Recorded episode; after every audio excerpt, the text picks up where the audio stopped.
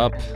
Welcome to the Ripple Effect Podcast. I'm your host, Ricky Varandas. Today we have part two to a conversation that Vinny, James, and I had about three months ago, episode 138.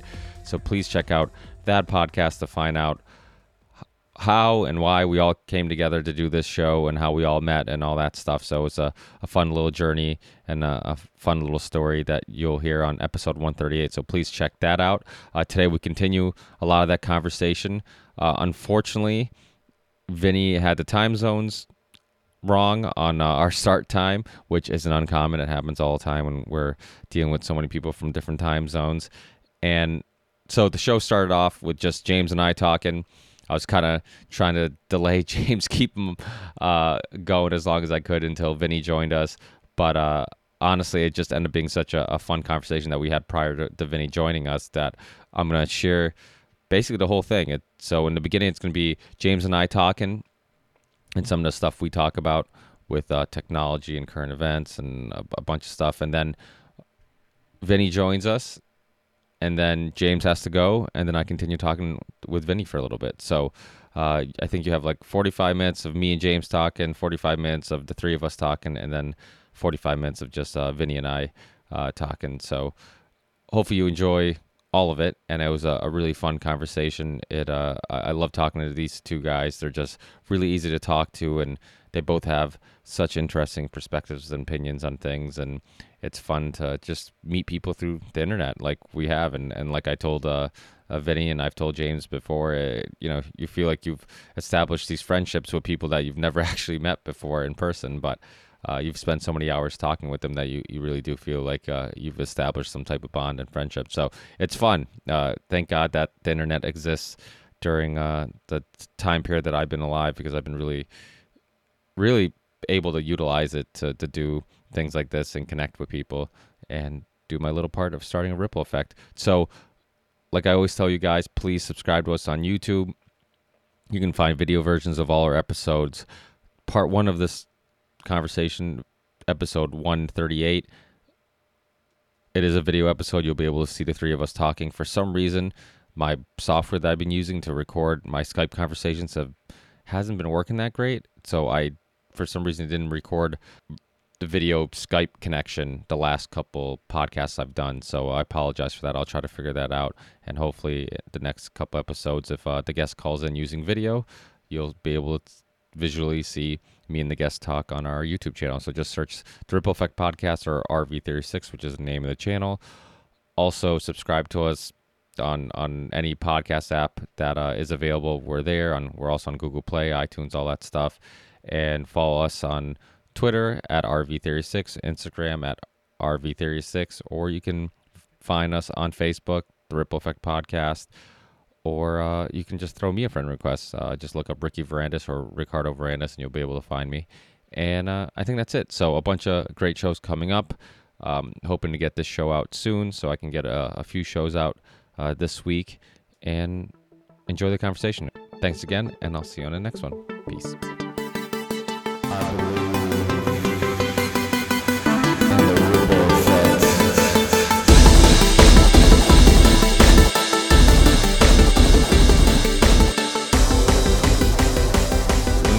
Taking some guitar lessons, he told me. I have indeed, yeah. That's awesome. Well, it's not the first time. Oh, really? You've given it. This is your, your second attempt of. uh Yeah, well, I took like three, four months of lessons back when I was 18. And then for the last 20 years, I've basically just maintained that exact same level I was at. yeah, yeah. so I Oh. thought maybe it's time to actually learn. Oh, so you did you did uh, play every once in a while and and kind of yeah, yeah, yeah. I uh, I went at probably like a decade without a guitar, but for the last four or five years, I've had one. I just noodle around on it, but I thought maybe I should do more than just noodle. yeah yeah. So how's it been going? It has uh, has he been helping a lot with? Uh, Oh yeah, yeah, yeah. The first thing he taught me was uh, I was just uh, demonstrating some something for him just so he could get a feel for my level, and he's like, "Oh yeah, you're not strumming right. You got to learn. No, you got to strum like this." And it was just so basic. I was like, "What strumming? I I can strum the guitar." But actually, he showed me how to do a universal strum and, and instantly improved my playing. So he's uh, he knows what he's doing. Yeah, it's funny those little little things that you don't even think much of. You know, exactly. just those yeah, little yeah. details. I'm that, like, I know, I know, I need help with this. I know I need help with that, but I didn't think about strumming. But yeah, hey, it actually helps. Well, well, that's the thing about lessons is that you, you probably, if you practice enough, you'll probably figure out the correct way eventually. But that yeah. road is going well. Be, that's the thing, actually, because when he showed me that, like at first, I had to really think very hard about it. But after I got the hang of it, I'm like, oh, I was I was kind of already right. doing that. Yeah. I just needed someone to show me the proper way to do it. Yeah, that's that. That's yeah. You, you do kind of just hit on it eventually. I mean, now we have the internet, which is you know somebody learning an instrument, they can go online and, and figure out what they're doing wrong and all the. Yeah, techniques. yeah, yeah, yeah. That's the thing, because I like when I read you know that Beatles Lewisohn book or whatever, and I'm reading about them learning songs like learning a song back in 1961 or whatever was in a completely different world like today i just type the song into a search engine and find like 18 different tabs and exactly. just you know learn it that way but back in the day you listen and you have to figure out the chords and it's not like you can just it's not like you got an iPod or whatever. You're listening anywhere you go. You have to go to a record store or buy the record and just listen to it over and over until you get it which is you know it's a huge advantage for people in that era because you have to really learn how to do it. Whereas today you just type it in and you just oh yeah okay i got the chords. And isn't, you, you never really learn that way. I, guess that's the argument with technology right? Because like my father being old school you know we'll be doing math for work whatever and I'll take out the calculator immediately, even if it's like simple math. Yeah. And he's yeah, just like, yeah. "What are you going to do without the calculator?" I'm like, "Dad, well, I'll never not have a calculator. If anything, I'll only, I, as technology, you know, I'm like now. I, I, think going forward, I'll only have access to more stuff to make my life easier, probably not less.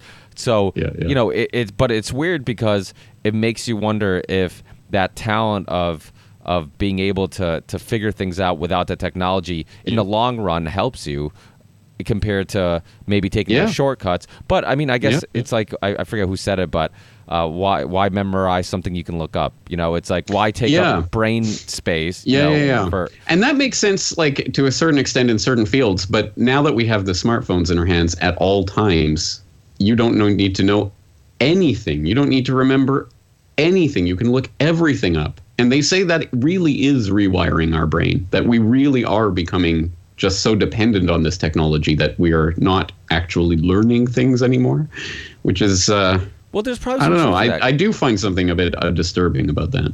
Well, having access to information doesn't necessarily mean you know why it's important or why you know or what to do with it or how to, um, I guess, use it to to uh, to. Well, understand. exactly. Yeah. yeah, yeah, yeah, yeah. I mean, I, it's not just mem. I don't think memorization by itself is important, but having I mean, there's a when you have the information at your fingertips without having to work it out, then you are missing a step in that process that does decontextify the information. So it's exactly like when you learn a song. When I learn a song and I just look up, oh, it's you know C G D7 or whatever. I'm not learning the musicality of that. I'm just reading, oh, okay, this chord, this chord, this chord, and I put them together, and oh, it sounds about right but I don't I don't understand it on a level where if I'm working out the song by ear or whatever, I'm learning how to how to do that and I'm learning the the different ways that the chords go together in I think a different a different manner. Yeah, well that journey because I remember when I first started playing guitar, uh, I was probably one of the the last people of in my group of friends who had like a computer at home, so I didn't have the access to the internet. So I, uh, you know, I, I would listen to stuff on the radio, and of course, record it on a cassette, and and, yeah. I would listen to it over and over again. And that journey of figuring out w- what note you're missing or w- why it doesn't sound yeah. right, and like hitting every single note, trying to figure yeah. out like which one is it, you know, like that journey.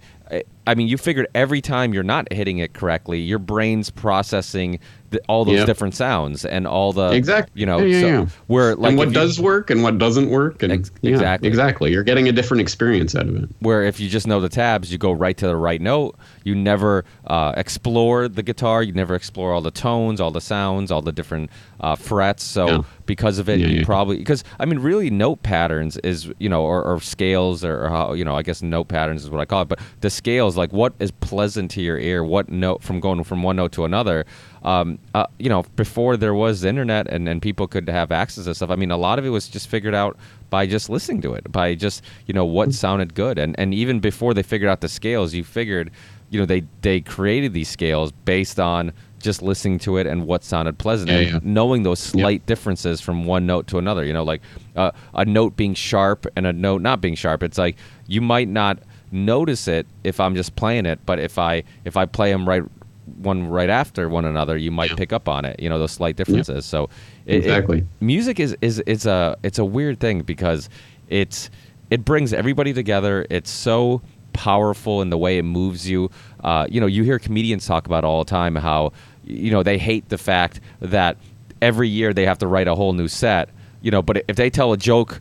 You know, if they, if they if they're going on tour and you see them a second time in a year and they're or, or in two years and they tell the same Yeah. joke, you're like, what the Yeah, fuck? yeah. I heard this already. but but yet with musicians it's the complete opposite. Like you want them to play all the old stuff. You play something new and you're like what the fuck? I don't i don't know this song. Play that old stuff i like. So it, it's funny how it resonates with people and it constantly it almost can tap into that emotion uh, over and over again regardless you know how many times you hear it where like a, a comedy it's it's funny and it makes you laugh but once it makes you laugh once it's like you can't Yeah. laugh you don't laugh about uh, again you know or at least not quite Yeah, as hard exactly. you know every time you hear it it like it affects you a little less where with music it can you know certain songs will give you the chills and years later it'll still give you the chills Still you give know the same. Yeah, exactly right. It is interesting, and I've thought about that from the musician's perspective and the comedian's perspective. The comedian is always jealous of the musician because it's like you can just do the same song and you don't have to constantly, you know, reinvent your set. Um, but I think the musician gets trapped by that because 20 years later, you're still playing the same songs every night because it's the ones that everyone wants to hear if you've had a successful song, right?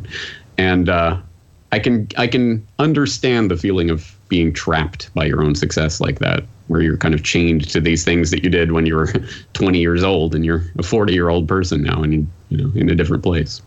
Yeah, yeah, absolutely. It's it's weird too, just thinking about you know just the beginning of, of music, how how old it is, and and uh, you know just how it brought people together, and even going to concerts. I remember growing up and going to like metal shows or, or electronic music or whatever. It didn't matter what sk- skin color you were, what ideology you had. I mean, most of the time, you know, I was young where you didn't even have one, but it was just none, nothing mattered. Like you're all there for that one common thing, and and nothing else mattered. And um, but there is something that's powerful about um, in, or dangerous, I should say, about really loving a musician. Because I've seen musicians that will have really ridiculous views and you know a whole show will be sold out. And in between you know a couple songs they'll talk about Trump or they'll talk about whatever. And uh, they'll just say some really just you know uh, you know kind of just picking at low hanging fruit. You're just saying what everybody you know what you know you're gonna get some cheers for. And uh, similar to Yeah. that like Eminem little uh, Eminem you know that that little rap that went viral for I have no idea why.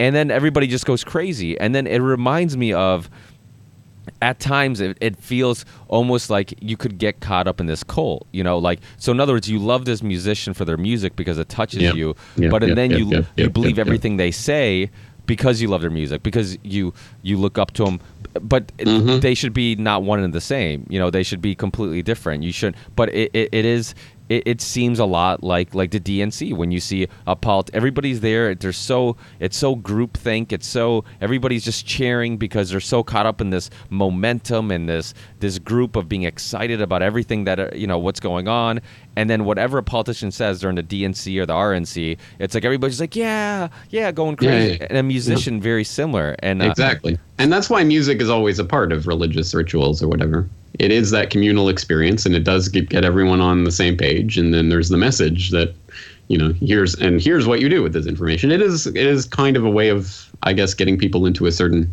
mental state, emotional state, Yeah. whatever. Well, that they're respect receptive. Music without lyrics was always interesting to me. That's why I kind of like electronic music because it didn't have any words. It didn't have anything it was trying to sell you. It was kind of like you, wherever the music took you is where you went, and it didn't. You didn't. You know, it didn't have to be wherever the musician intended it to, to go. You just go. You know, you just feel something, and whatever. I guess maybe thing that happened in your life that was tragic that it brings you to, or whatever good feelings or bad feelings that it brings out, it's all kind of self-created, and it's not like a lyric that you know you can kind of dissect and figure out what they're trying to tell you.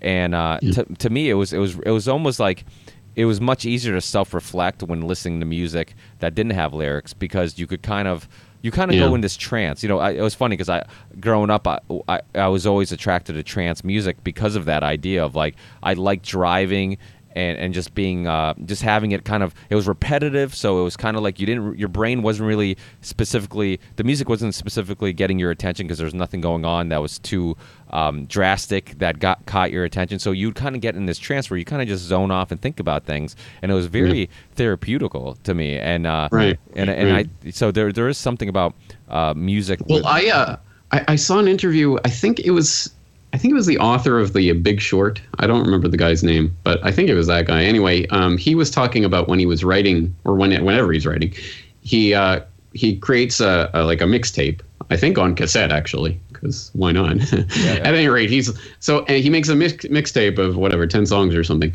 and then he listens to that same mixtape over and over for the entire time that he's writing a specific novel.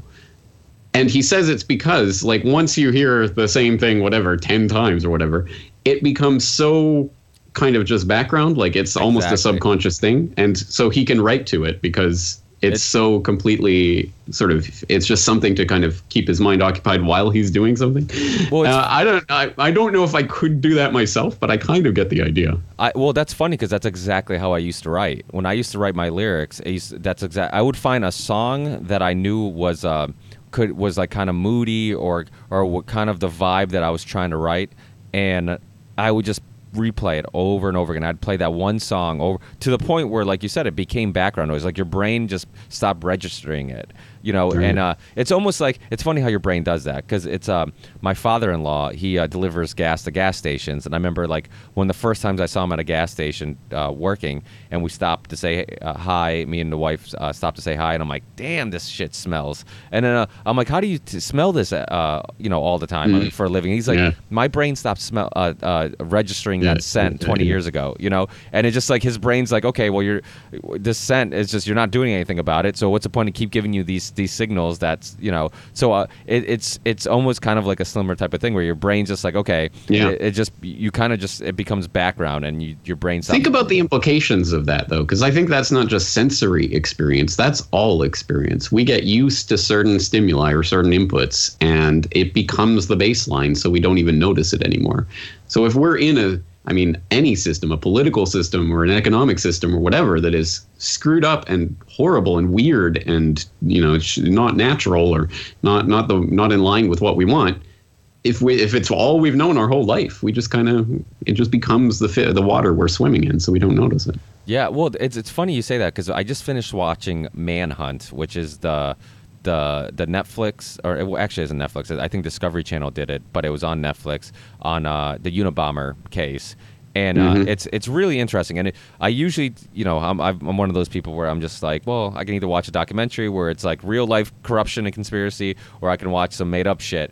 And I'm like, I'll, I'll watch the real life thing, but because it was based on um, you know the real story and my buddy who watched it and suggested it to me i'm like hey do they happen to talk about you know the harvard study the mk ultra anything like that and he's like they actually do have that in the film i'm like okay then in that case i'm going to watch it because it seems like they didn't you know they didn't leave that very important part out that Yeah. the government Yeah, yeah. o- might possibly been a part of creating one of the most popular, you know, murders of of our time. And uh, so I watched it, and it's funny, just like re-remembering his uh, his manifesto and his uh, ideas, and they have this. Uh, Spoiler alert. Uh, hopefully, if anybody wants to watch it, I'm not giving uh, away too much. Obviously, I'm sure most people are very familiar with the Unabomber story. But the FBI agent, who was one of the guys who was most responsible with catching him, he really agreed with his his uh, manif- manifesto, and he talked about how every time he was at a red light, and it was like late night, there's no cars anywhere, and he's at this red light, and he's just waiting there, and this, and he's like, why am I waiting here? And he would think about this manifesto, this idea of like how technology, we think it it gives us freedom, but it actually makes us more less free you know it, it- and you're, you're, yep, you're yep. you know and and it really it's it seemed it's Yeah. you know just because he obviously did some very harmful things doesn't mean his and a lot of his ideas the idea, right? Yeah, and The his idea. ideas came- and he, and yeah, as you say, he has reason to to to know that specifically from the way he was tortured in MK Ultra. But um, yeah, uh, there was an excellent documentary. If you wanted a documentary on it, I The- think it was called The Net. the net yes yeah Yeah, Yeah, I know And that's it, yeah. So I've always I saw that years and years ago, and I've always wanted to do an episode on that, but I haven't put it together yet. But I Uh, really should because it is a fascinating story. on on the Unabomber Yeah, yeah. yeah. Yeah, well, his his his you know it, it's so true because I mean just you you read and obviously he had a lot of childhood things that happened and stuff, but a lot of his his his uh, philosophies came before even the MK Ultra before he was a part of the MK Ultra stuff. This was just stuff from a really what a lot you know obviously according to his. Uh, you know his IQ, he was a genius. It was just a guy who had really interesting perspectives and stuff. I think it was the MK Ultra, him being a part of that um, the project, was what pushed him over the edge. But prior to that, he was. I mean, I remember in in the film just him uh, just talking to his his friends and his Harvard professor about his philosophies on how technology is. He's like, you know, this is just my opinion on how I think technology is actually restricting us instead of giving us all this freedoms. And we think it's giving us freedoms, but every time we get freedoms, you know, your modem is dialing up and you're sitting there and you're waiting. You're it's a red light, you're sitting there and you're waiting. You're you're you know, you think hopping in your car is freedom, but you got to stay between these lines and you have to stop at these signs and you got to and and, and it's it really it's really interesting because it, his his philosophy, if it was written prior to him doing all that, it might be a really interesting just piece of work. But of course, after what he did, it's like now everybody discards him as Right. kind of a, a, Yeah. a, a maniac. But if you look at his manifesto alone, a lot of that stuff. I mean, you almost feel bad for him in, in the film because. Um, it's like he's trying to it's like he's trying to warn everybody you know and and that was his only way obviously it wasn't a, a very uh, smart or, or, or, or civil or, or moral way to warn people but it was like he, he didn't know what else to do and because he had this social anxiety and it was his his best way of, of getting his message across and he and he, he knew it was the only way that his work would live forever. And uh but it, it's you know it does make you rethink all this stuff and this goes back to technology like it just it, it it's it almost seems like we've already decided we'd rather live in a virtual reality anyways like that that this real because if you look you go anywhere and I don't know how it is in Japan but if you go anywhere here like everybody is looking down at their phone. You're at Yep. you're you're at a uh, you know you're at the mall people are looking down their phone. People are at dinner they're looking down their phone uh, you're wherever people are looking down their phone. So what you're saying is this little screen and you know and this virtual reality that lives in there like you rather be there you know have your attention there than the world around you. And Yeah. so this idea of like total recall you know the arnold movie where you know or, or even black mirror i think had a had an episode that was like that where you know people were would rather live in this you know put on this headset you know hook me up to some machines that keep this physical body alive but put my brain somewhere else where i can have all the fantasies i want and, Yeah. and whatnot like that doesn't seem that far-fetched you know i remember when Right. when, when bitcoin started getting popular people were like oh that seems crazy i'm like kind of but i remember when when you know debit cards and credit cards were getting popular and my parents who are old school portuguese are like oh i'm never going to put use one of those. I'm like i can't see my money? That's crazy you know? Or uh or, even online banking they're like oh that's never going to catch on because you know who's going to put all their information online and only do their uh, work online and you never get to physically touch your money? They're like that's Mhm. like it, it's basically bitcoin. It's just digital money. I mean it's it's uh so yeah.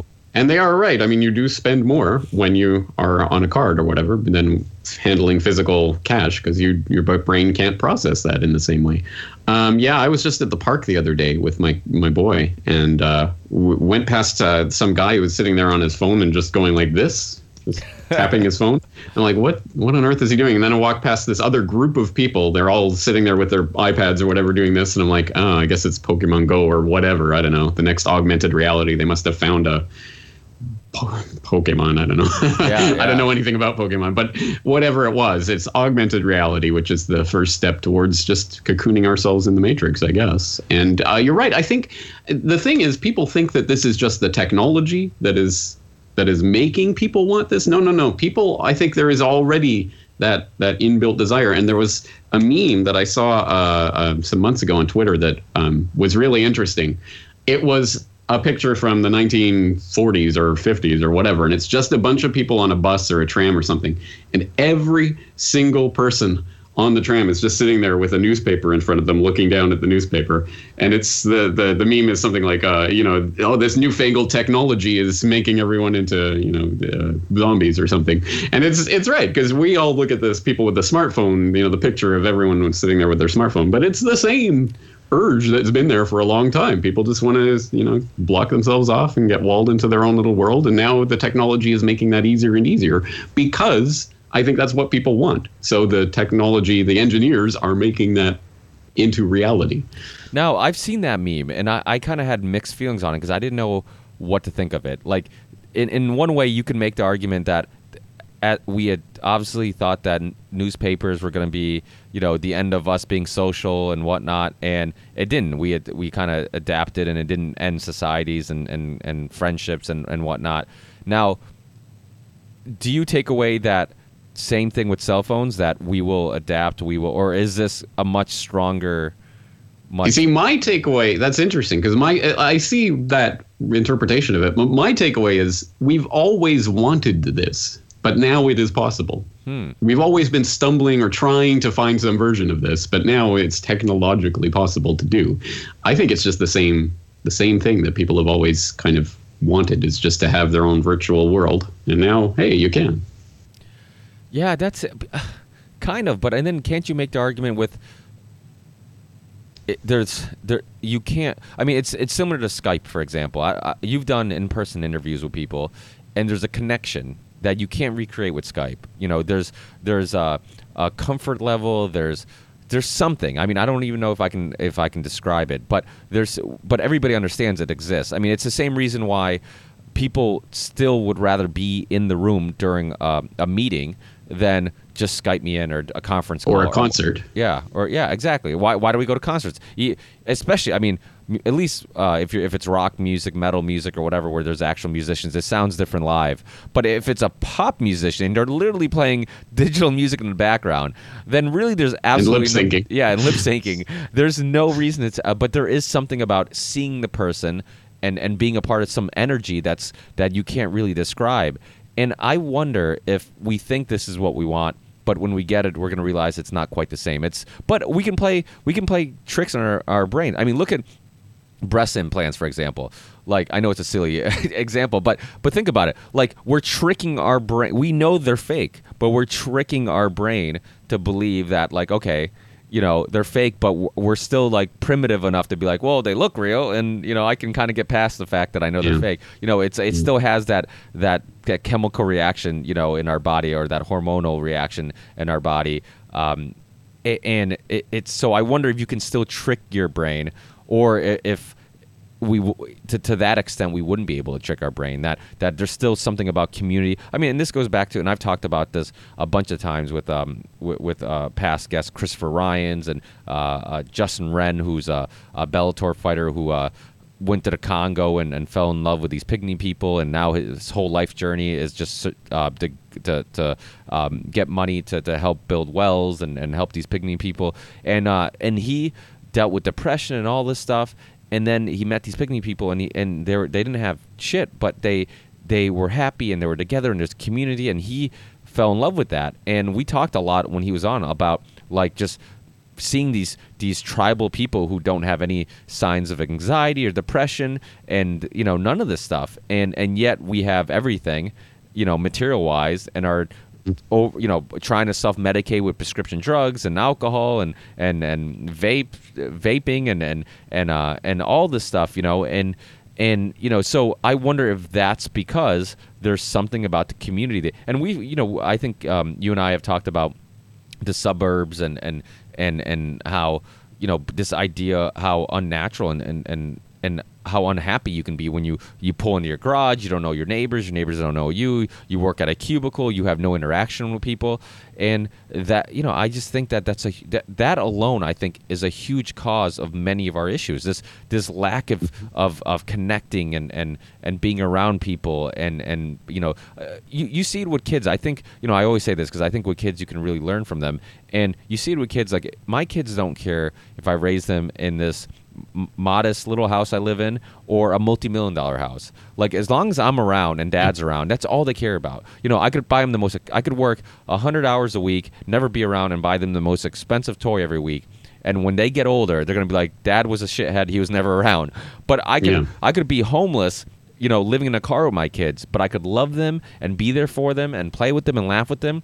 And they're going to look up uh, uh, when they get older. They're going to look back at, at, at their childhood and be like, "Dad was awesome. He did everything he could." And and it, so those material things don't mean shit. It was it's it's about being together in that community and Yep. and and I think as we get older, and this goes back, you know, we've talked about this hundreds of times about you know just corporations selling you this idea like you need this product this is going to make you happy buy this product buy this product you know and propaganda and and all the uh, the, the the ways that they've learned to pull at your your desires and wants and and convince you that like okay this is what makes you happy you know? And and and if you buy this Cadillac you're you're getting this image that you're a successful businessman and that image is what you want and that's going to make you happy you know? And uh you know so it, it it's it's interesting because it, it's almost like we have to, even though technology is moving so you know forward so so quickly like it's almost like to really find happiness it has to be somewhere in between you know our primitive ancestors Right. and maybe the future that we're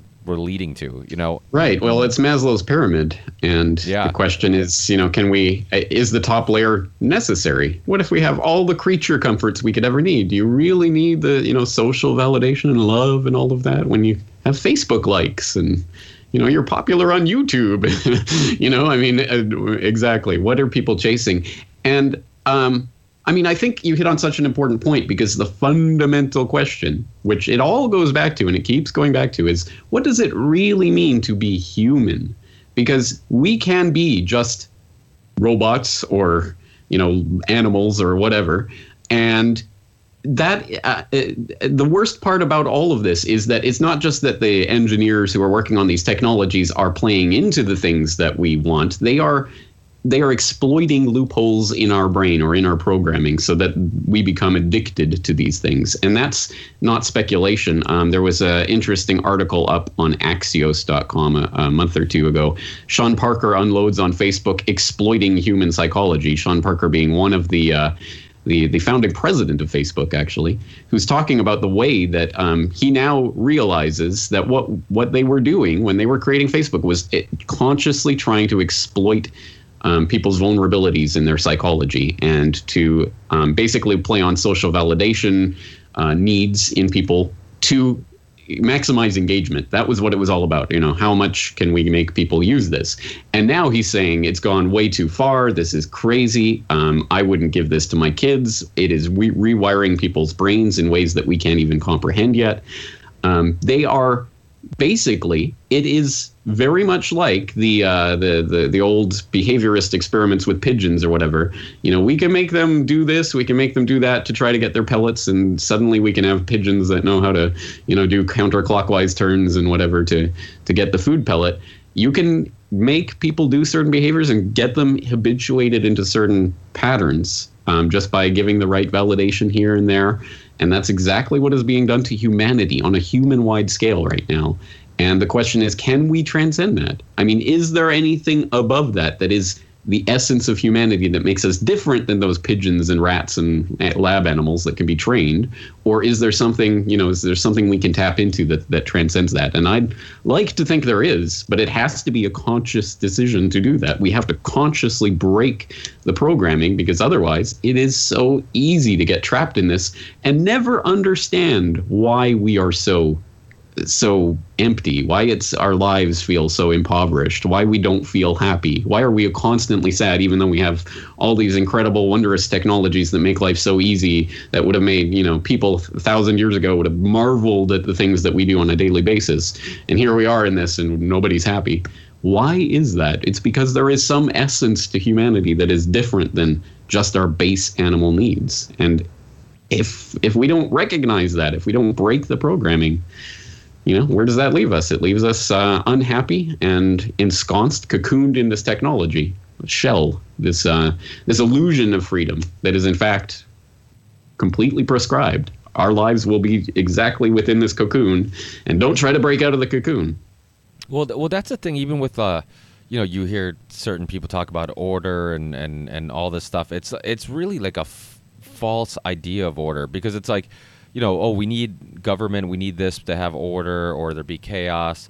And it's like well do we really have order because okay, we have a court system, we have police officers, we have st- certain things that we say, oh, this th- these things are necessary to have order, but those things are really, I mean, they're they're easily manipulated. They're they for some people, you know, oh yeah, you have to follow these guidelines. It's you know, you have to go to court. You have to, but if I know the cop, he'll let me, you know, he'll let me off. Or if uh, if I can afford a really expensive lawyer who can find a loophole or knows the judge, so it's like it, this order is just like oh, it's for everybody who doesn't have the resources, Yeah. you know. But it's Yeah, it- it's a game. yeah, yeah, it, that It's a game, and you can break the rules if you're if you're the person making them, right? Exactly. Yeah. Yeah. I, Yeah, I, I, yeah. You know, and, and that's the thing. You know, the, the use. It, it's it, really is. It's fucking crazy times, and it's you know I think these conversations are super important because there isn't qu- quite. It's not really quite sure what what the answer is. You know, it's like everybody's kind of just throwing out ideas, and nobody's quite sure what the answer is. But you have to you have to challenge them. You have to challenge everything, and you have to challenge your your beliefs. You have to challenge other people's beliefs, and you and you have to search for those answers. And I think that journey is so important. And I, think too many people, like you said, they kind of just become sheeple. They just go with the herd, and they just you know ignorance is bliss. And I, I don't know. I mean, I guess it, it's you know it, it's always interesting me because I'm so and I've heard you talk about this because I think our wives are very are very similar. They could care less about what we do, you know, and uh, and and you know I remember first time I, I booked uh, Jesse Ventura, I was like so excited. I'm like, hey, I'm like, you know who I just got on the show because it's somebody that she knows, you know, and I figured maybe she'd be a little excited. And of course, she's like, yeah. Anyways, uh, did you take out the trash? And and, you know, it's and it's just to Yeah. it like you know to it, to me it's it's it's weird because I I try to sometimes analyze it and I'm like I'm like I don't know is she happier because of it you know but it, but in a way it, could I live like that? I couldn't live like that. Like to me, it would. Hmm. It, I, I, I, I I created this podcast. So similar reasons to why you you're doing what you do is is because you feel like you maybe don't have a. I don't know if you feel like you have obligation, but I feel like you know. To me, it's just like. Uh, there's something missing if I'm not trying to do something to make the world a little Yeah. better, even if it's just a little bit of change. Even if I it, the the effects of, of my my doings are very little, I I can't sleep at night knowing that I'm just going Right. to a, a you know a 40 hour a week job and I'm just doing you know going along with right. the, the herd right and but there's a trap that we could fall into here in thinking that what we're doing is making the world a better place and what people like that are doing is just kind of sleepwalking through life. But uh, no don't sell don't sell that short. My wife is making a, a wonderful home for my family. That is making the world a better place. That is cr- contributing to the next generation that is going to grow up to either be loving caring individuals or you know little brats. And thankfully, you know, with a loving wife making a nice home, that is helping the next generation. There, I think there has to be a place for all the different types of people in society. And my ideal for a future that I would like to live in would be a world where not everyone has to be, you know, constantly activist and concerned about these things and worrying about this and that. It, it's a place where people can be you know, just interested in creating a better home. That should be a way that people can live their lives if that's what they want. And that's, I think, what we have to aim at is to recognize that everyone has different tastes and interests and things that they get excited about, and uh, and hopefully create a world where that can that, that can coexist peacefully and happily. Vinny just I was thinking I was thinking 7:30 Pacific time. Am I wrong? Yes, we are talking now. uh, well, Uh, Uh, Four thirty Pacific, seven thirty Eastern. He are, are you are you uh, how much longer are you available? He said he could be ready in five minutes.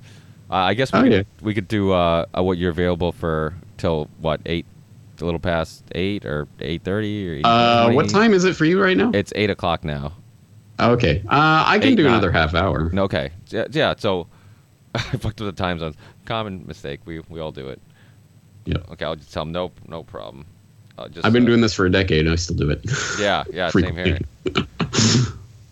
Join in when you're ready. You know what messes me up you guys change your clocks and we don't. So that is Really? another thing to mess me up. Oh, that's right. Yeah, yeah. Because uh, yeah, it, it's it's funny how many guests I've I've had to clarify like over and over because I'm always worried that the guest is gonna think something out like a Pacific time or Eastern time, and I'm not. So I'm always like, Yeah.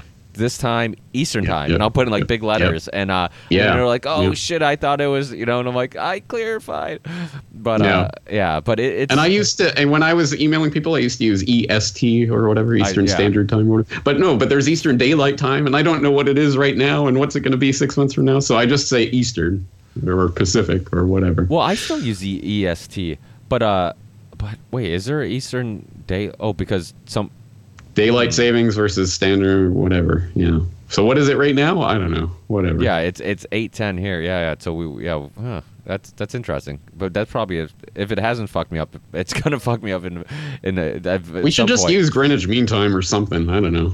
yeah Just yeah. use I mean, one universal time. we should because at the end of the day, does it matter? Like if does everybody have to go to work at seven? Like what does it? Well, who cares if it's like whatever time yeah. it is there? It's it's twelve for me. Yeah. Whatever. Okay, Yeah. so yeah, no. 12. But, but But- hey, that's globalism.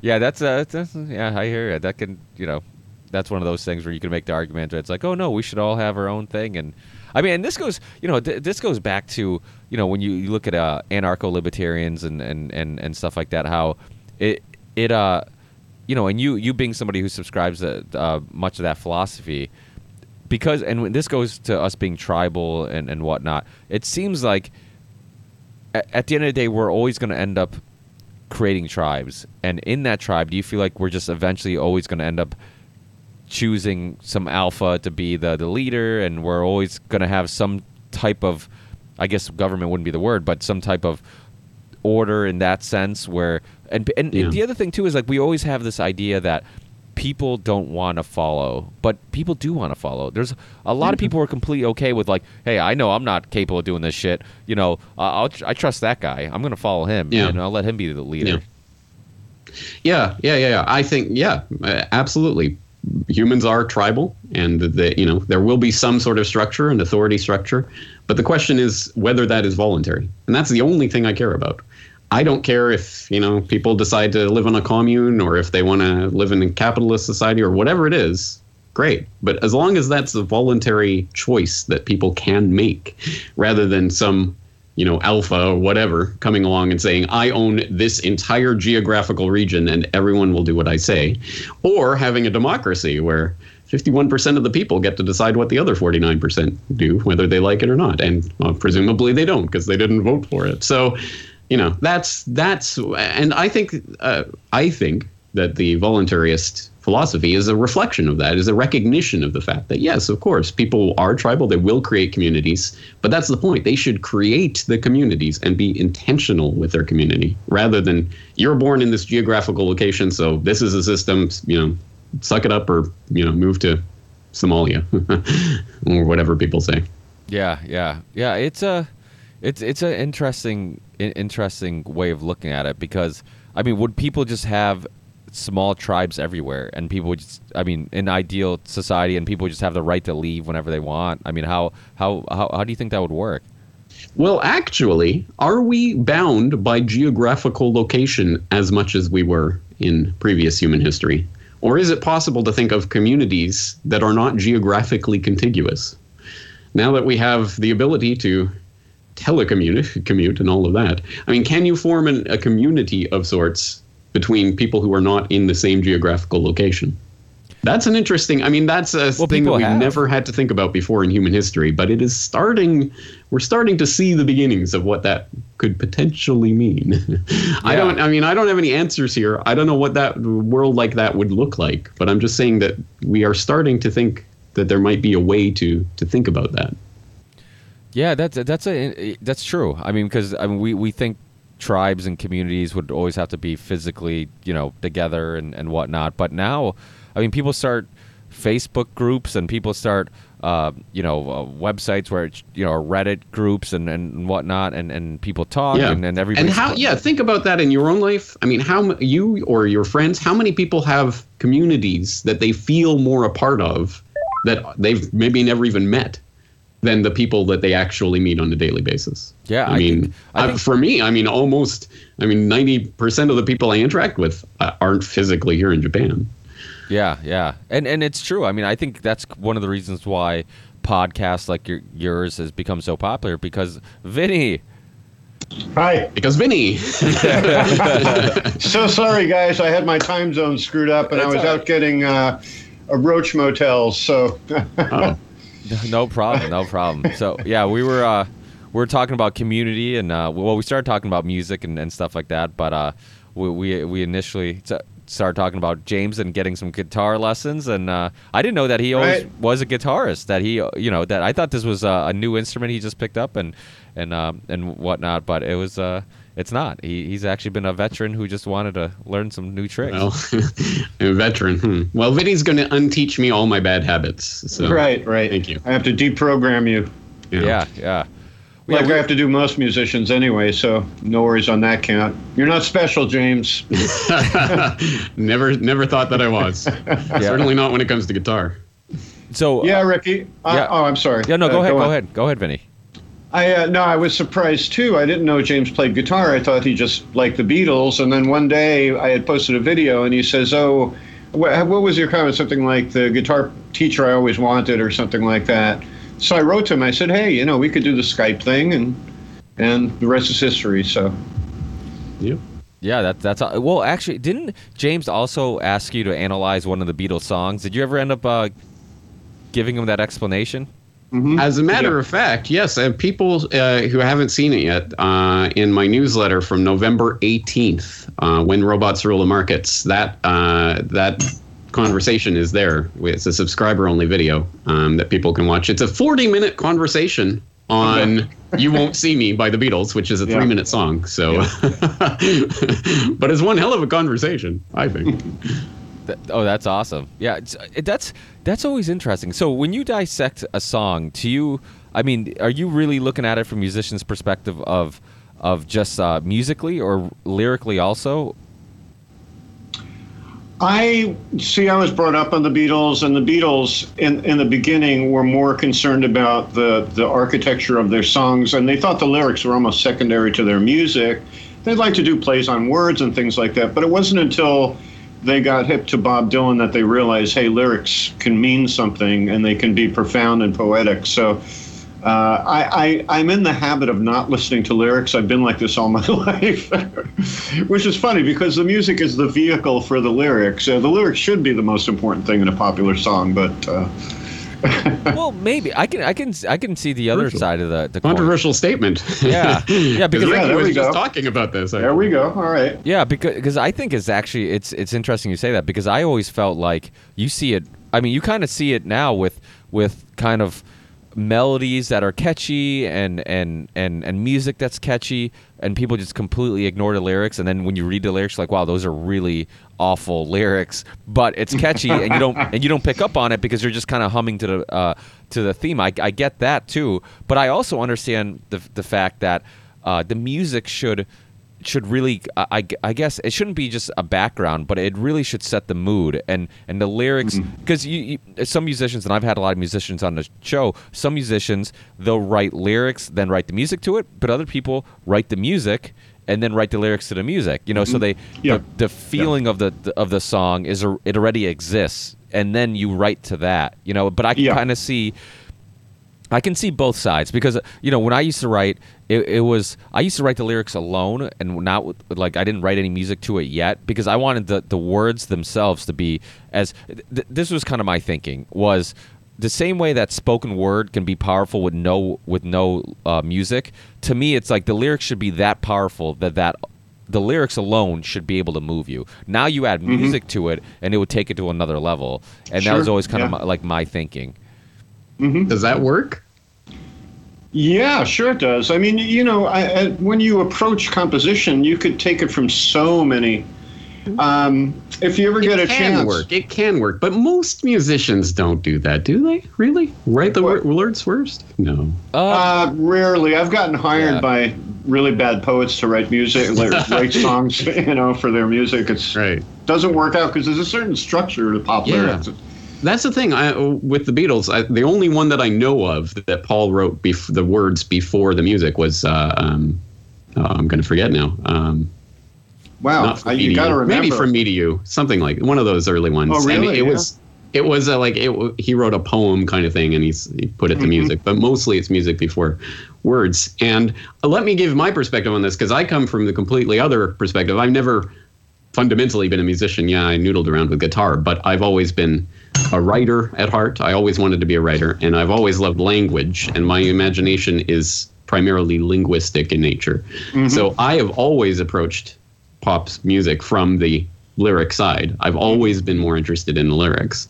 And I've always and the music side of it has always been kind of the mystery to me. Like I don't, I can't comprehend, I can't get my head around that.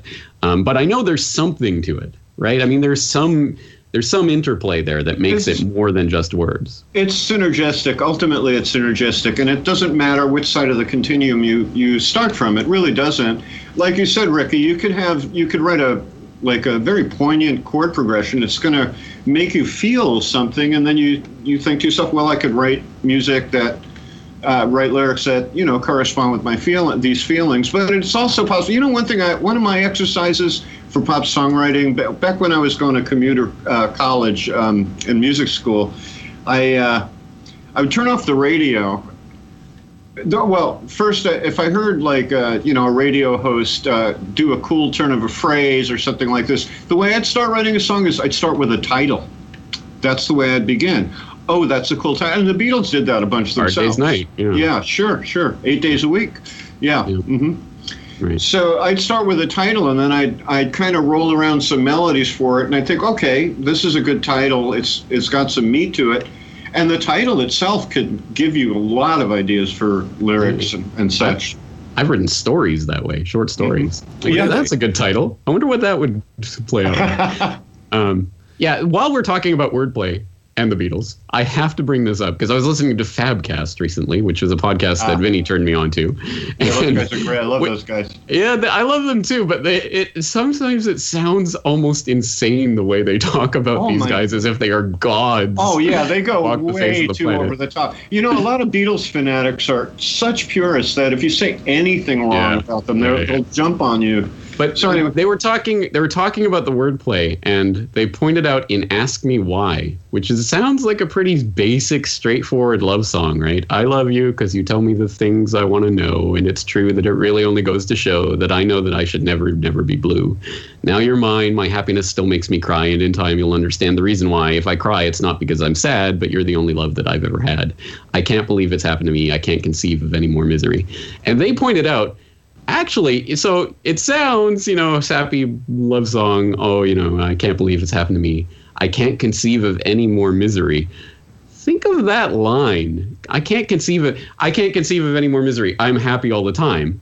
I Right. can't conceive of any more misery. I am in Oh, such yeah. misery. I can't conceive of anything more it's kind of they're saying it's it's kind of John saying I am trapped. I now have this wife and this little child. I don't want to be here. I can't conceive of any more misery. I think there's something to that, at least subconsciously. Well, the '60s, the '60s guys, they, um, they, you know, there was back in those days before there was a blend of folk, Motown, and, and British rock. They were separate categories, and the folk people felt as if they were saying saying it outright. They weren't there for the money or the fame. They wanted to tell the political truth, kind of like a modern day conspiracy theorist, you know. And they felt that they were kind of the intelligentsia of the music scene, despite the fact they they really didn't know music theory very well. But whatever. Um, and uh, so the, the thing is, they had the rock guys had a very they had to hint at things without coming out and saying it. And the Beatles' music is rife with that kind of thing. But a lot of other bands were doing that too. You know, burying double entendres in their songs. You know. Um, yeah, a- a- actually, if you ever get a chance to find it, there's an old um, '60s folk song called uh, by Peter, Paul, and Mary called "I Dig Rock and Roll Music." And if you listen to the lyrics of that, it's ju- all about that. It's all about how the rock guys kind of sold out. Uh, they can't tell the truth, but hey, it makes me want to dance, and I do kind of like it, you know. So, that's this is why Dylan was basically crucified for turning on the folk people by Oh, going yeah. electric, right? Yeah, ridiculous. It was ridiculous. And you know, there was the Isle of Wight where Joni Mitchell, she really held her own. I mean, uh, basically, the the by this time, the hippies were getting more and more aggressive, and they were like anti anti establishment completely. So if you were famous and you made some money, they fucking hated you for it, you know. So they booed Joni Mitchell, and she she there's a great moment uh, you could find it on YouTube somewhere where she talks to the audience and says, "Look, you know, you could show we work really hard at what we do, and you could show us a little respect." And she really held it down. You know, That that, was- yeah, that's a weird self-destructive energy that happens in Mhm. some of these things. You know, that's interesting. I never really thought about it, but to a certain extent, even in the independent media or whatever, it's like, oh, you're you're too popular now. You know, oh, how did you get that? Po- you must be part of the establishment. There is that mentality that exists, and Mhm. it pops up time to time. Uh, growing up in the early '90s, the uh, you know Gen X grunge alternative scene was When very Green much Day part sold of out. Yeah, it was all Green about Day integrity versus Yeah. sellout and everything, which is Yeah. and so me being a Smashing Pumpkins fan, they were hated by the you know the the hip hipster alternative people at the time because they were the golden boys that got their record contract after their fourth gig or whatever and they didn't earn it. They were sellouts or whatever. And billy corgan clearly wanted success and courted success so people hated him for that. And he always pointed out no integrity is a game that you guys are playing. It is not it's not the way you think it is. And you know, I think in the long run he's been proven correct when Mhm. some of these bands that back in the '90s they were the you know pavement and everything. Oh, they were the the hipster of the hip, and now they're doing these you know sellout reunion tour kind of things. Whereas someone like Billy Corgan continues to make new, try to make new music. Um, whether or not he's successful at it, at any rate, he's still plowing ahead with something new. And I think that that it's such an important point. Integrity is a game, and when it becomes this oh you're a sellout kind of culture it is self-destructive. And think about the i mean think about that in the alternative 90s you know music scene. Literally self-destructive. Kurt cobain blowing his well at any rate maybe Yeah. it was courtney but at any rate getting his brains blown out is uh, whether or not that was suicide the idea of it being suicide is is kind of the idea of that. It's a self-destructive tendency that some of these movements have. Well, it's funny how musicians who don't want to be famous. I mean, I guess this goes along with a lot of people. I mean, you, you're so obsessed with your work that fame isn't really something you're thinking about. But then you're so obsessed with your work that you're so good at it, and you're so different because you're not doing what everybody else is doing that you end up getting the thing that you weren't really trying to get in the first place, and that's fame. And uh, Bill, I don't know if you saw the the last um, interview uh, with Billy Corgan on uh, on the Joe Rogan podcast, but he really got into that. Uh, you know, just his ish, you know, just all the internal battles with dealing with the way the fans treated him and whatnot. And it was, I mean, he's a really interesting guy to hear talk. I mean, he was also on this other podcast, the Swim podcast.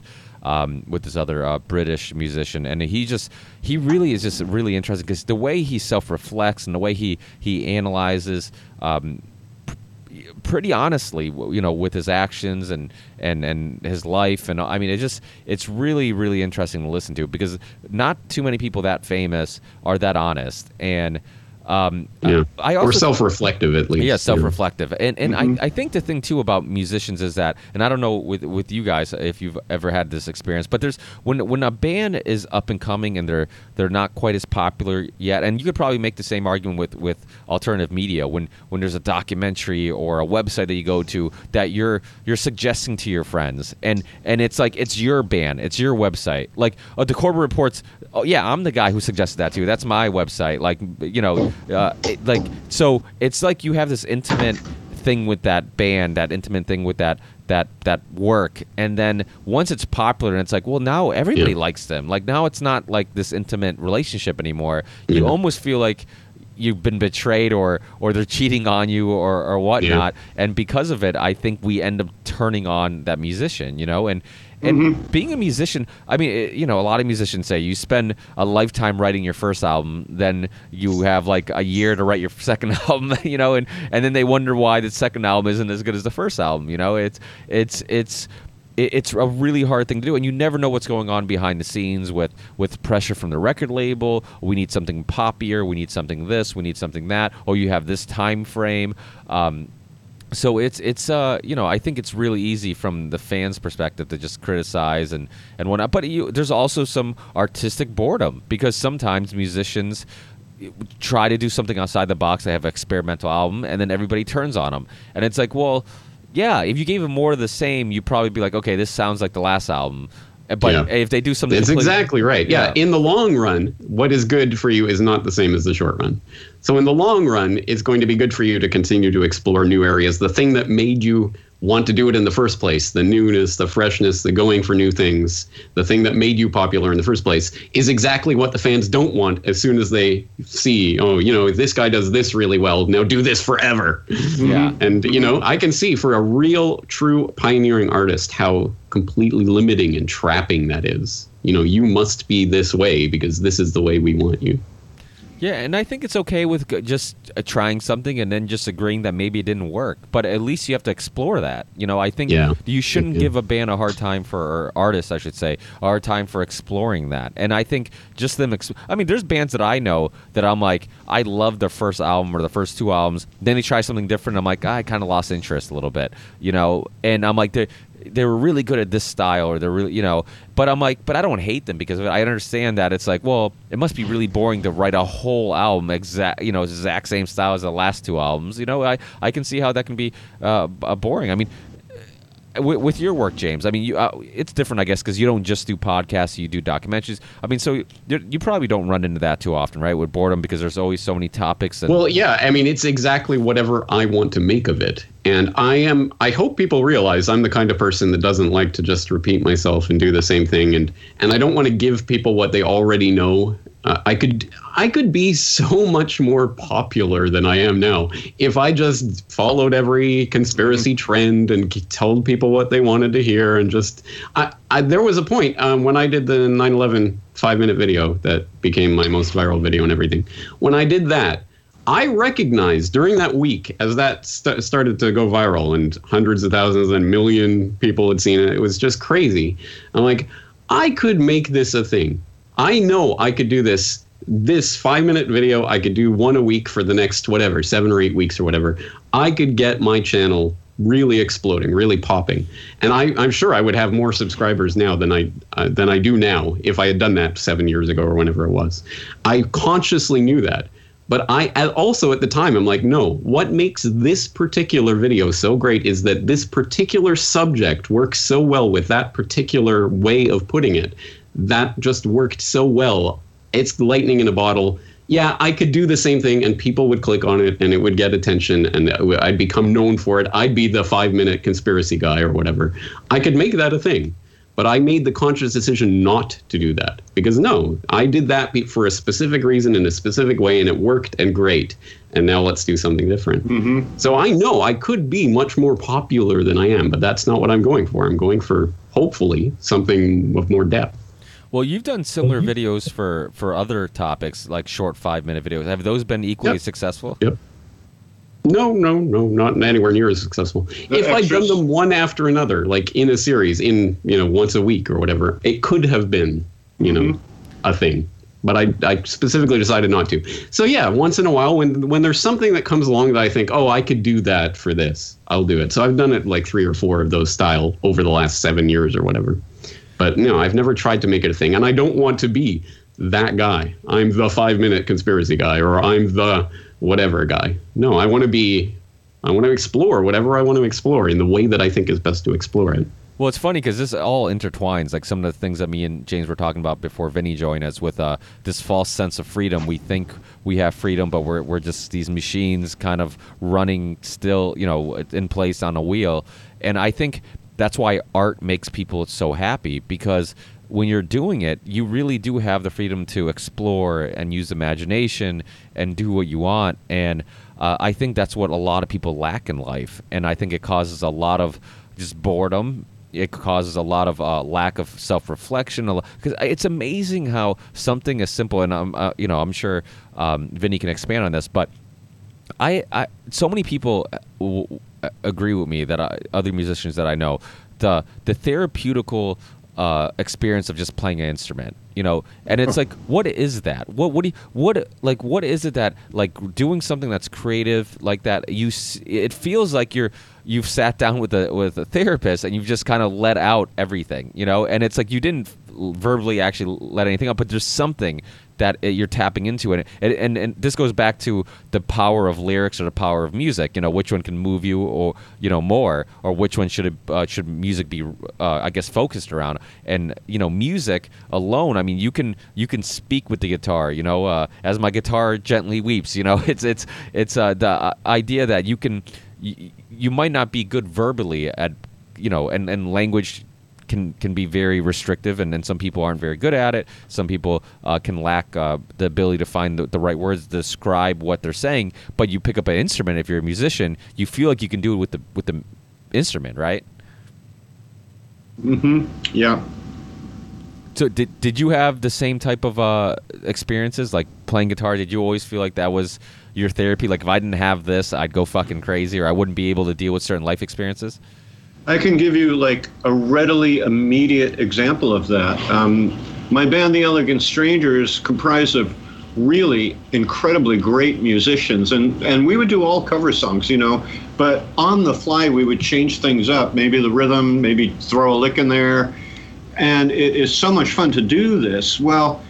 We lost the gig, uh, according to the management. We're right. We're right. We were playing right here on the boardwalk, so it's the beach, you know and they're saying, well, with the winter coming, we're not going to get enough clientele, and it's sports night and all this. So maybe you guys should take a break till the spring. So we stopped about three weeks ago. And for the first time in a long time, I got really depressed a few days ago. So, yeah, that band is was therapy for me, and I need to play. It's not like a drug addiction; it's more like the need to uh, to be loved by by a woman or something like this. You know, just that it's a very basic instinctual need. I, I've I've completely and another thing is this the zen of music. If you examine your mind through the course of a day, you'll notice it's constantly talking to you and you're talking back to it, right? And these conversations are going on, and if the negative thoughts creep in, they creep in not just once, but they'll repeat themselves over and over and over again, right? Well, when I'm playing, this is my opportunity to get into a zen state of no mind and that is so much freedom that is so much freedom it's almost like you know uh, the enlightened person can be sent to a FEMA camp for the rest of his life, and he'll be perfectly happy there because he knows he's free. You know, freedom isn't an external thing; it's an internal state. That's such an important point. Let's underline that. It, freedom is a conscious state of being. Mm-hmm. It is, and you know, and we have to maintain that. That's any way we can through music or otherwise. Yeah, yeah. It, so uh, it, I think in many cases people lack some place to feel free, right? Some maybe that's what mm. that, that's what yeah. playing that guitar or playing the keyboard or or yeah. pa- painting. And it's going to be different for everyone, but that can be one of the outlets that people find some sort of state of Mm-hmm. Happiness is I don't know if happiness is the right word, but you're it's right. A, it's almost beyond happiness. It's yeah. not because you can't when you get it when I get into that state, there's no label for it. it, it there can't be. Yeah. Because it's just like this spacious emptiness, you know. Just a wonderful place to be. I wish I could be there all the time. You know, that's my hope one well, day. Well, my experience was it with uh, when we used to play gigs. Like our music was always very personal and very moody, and um, I always told myself when I when, when we wrote music that I I'd never I wouldn't in one in the beginning I would get scared about like okay do I want to talk about something so personal that one day people are going to read this and then I'm kind of exposing my most personal intimate thoughts um, with the public and or, or, whoever's listening. And it that alone kind of scared me a little bit but then I'm like well if I put restrictions on it then I'm going to probably not write the best lyrics or write the best music. So I'm just like, you know what? Write it like nobody's going to listen to it. And it's just for me. And so and then when we'd play these gigs, or any anytime we'd play, even if we just played re- rehearsing, I always felt like I just opened myself up and all these internal things that were kind of bothering me. And, and it was. Um, it was therapy. I mean, the same way therapy works because it gets you to talk about it. It was my way of talking about it, you know. Mm-hmm. And because I talked about it, I, I, remember after gigs, and I don't know if you have this experience, but like I felt like after playing, nothing could get me mad. Like I was so in zen. I was so like I got everything off my chest. I was in, Mhm. mentally in such a good place that I'm just like ah. Like I'm in a good place right now, and and I think a lot of it was getting out that frustration or depression or or whatever um, life experience that I was trying to release through the music, and uh, anything traumatic that you're trying to kind of get out. And uh, you know, it, it's almost like you know, and I think in, in many cases with musicians, and some musicians aren't very good verbally. It's almost like you, you can't verbally get this stuff out. So music or that instrument is is your tool to do so. So you use that tool to kind of get it out. You know, like you're listening to how somebody feels, and so it, it's a it's interesting. It's very, and I think that's why art is so important. When you look at um, you know schools that cut art out and, and, and music and, and I'm just like really that's the first thing that goes like the, the things that they're getting out of this you, you can't quantify it's not Mhm. you know it's yeah it seems like it's pointless and we should focus on this or focus on that but those lessons and that that um figuring out yourself or, or, or self-reflecting or therapy whatever uh, uh, you use it for that art uh, it, it's it's going to help you in the long run in much you know in a way that you can't really describe. And you know and it changes people's lives. And i think philosophy is the same thing. I mean you hear people talk about all the time like what's the point of getting a degree with, uh, in philosophy? What the hell are you going to do after you get a degree with philosophy? You know it, it's but it's like those lessons you learn and that those questions you ask uh, Mhm. are, are so important because th- those are the life lessons that are going to mold you to become the person that you know one day are and, and, and help you figure things out a little bit better obviously we never fig- figure things out but you you f- you think everything that you do figure out is like i always say like life's a giant puzzle of like a, one of those huge puzzles with a million pieces and everything that you figure out is one more puzzle to that or one more piece to that puzzle and at the end of your journey you might not have the whole picture but you have some pieces and the picture becomes a little clearer. And and the goal is always or our goal should always be to gather as many puzzle pieces as possible and try to figure out that that picture as, as much as possible. And um and some people like uh james's and mine uh my wife don't really care about that puzzle you know? They're okay with you know with just kind of uh going uh, going along. But um to me it's it's it's important. Like it's it's like constantly you know me and james were talking about you know not just sharing ideas, but how important is to challenge ideas and challenge your own ideas and uh, and trying to figure it out. And music seems like it's a there's something about you meet somebody who's a musician or very in or into music that that is um, well thought out. What I would call like good music. Uh, it seems like they're much they, much better. Uh, they have a, uh, there's something about them that you seem like they're they're much more interesting. They have much better thought out ideas than maybe somebody who listens to pop music, you know, or somebody who listens to, you know, it's like, oh, what, what it, it's almost like you could look at somebody's record uh, collection and you can kind of figure out who, what type of person they are a little bit. You know, like like I'd rather hang out with that person. I'm gonna have a much more interesting conversation with that person than the person who has, you know, maybe Shakira and uh, and and Britney Spears in there. You know, I might want to go dance with the girl who's listening to Sh- Shakira, but I want to sit down and talk to the guy who has, you know, all this in his uh, record uh, collection. So it, it is it is funny. It's similar to like a, a I guess a, um, a book collection. You know, you can kind of look at somebody's book collection and kind of figure out like, okay, this is the things that intrigue them. This is kind of, uh, you know. But then I, I do hear stories about people who buy books and never read, but they put them there, they put them there because it, they, they look smart. Yeah, they're they're all cutouts behind me. They're not real books. well, you yeah. know, Ricky, I uh, one thing you brought up um, about the puzzle, I I lately the way I've been feeling um, is I am so different from the general run of humanity. Like lately, I feel like a complete alien at this point. Honest to God, I do. And the reason I bring this up is because when you mentioned the puzzle thing, I went immediately back to a high school party. Must have been, I don't know, 16, 17 years old. And it was one of those, oh, it was a graduation party, yeah. So uh, it was a wild debauchery, you know, getting drunk and smoking weed and all this stuff, you know. And I have always been the philosophical type, and I don't mean just like reading philosophical stuff. I mean, I'm experiencing life. Even back then, I was experiencing life philosophically. So at this party, this is how weird I am, and I thought I was normal at the time.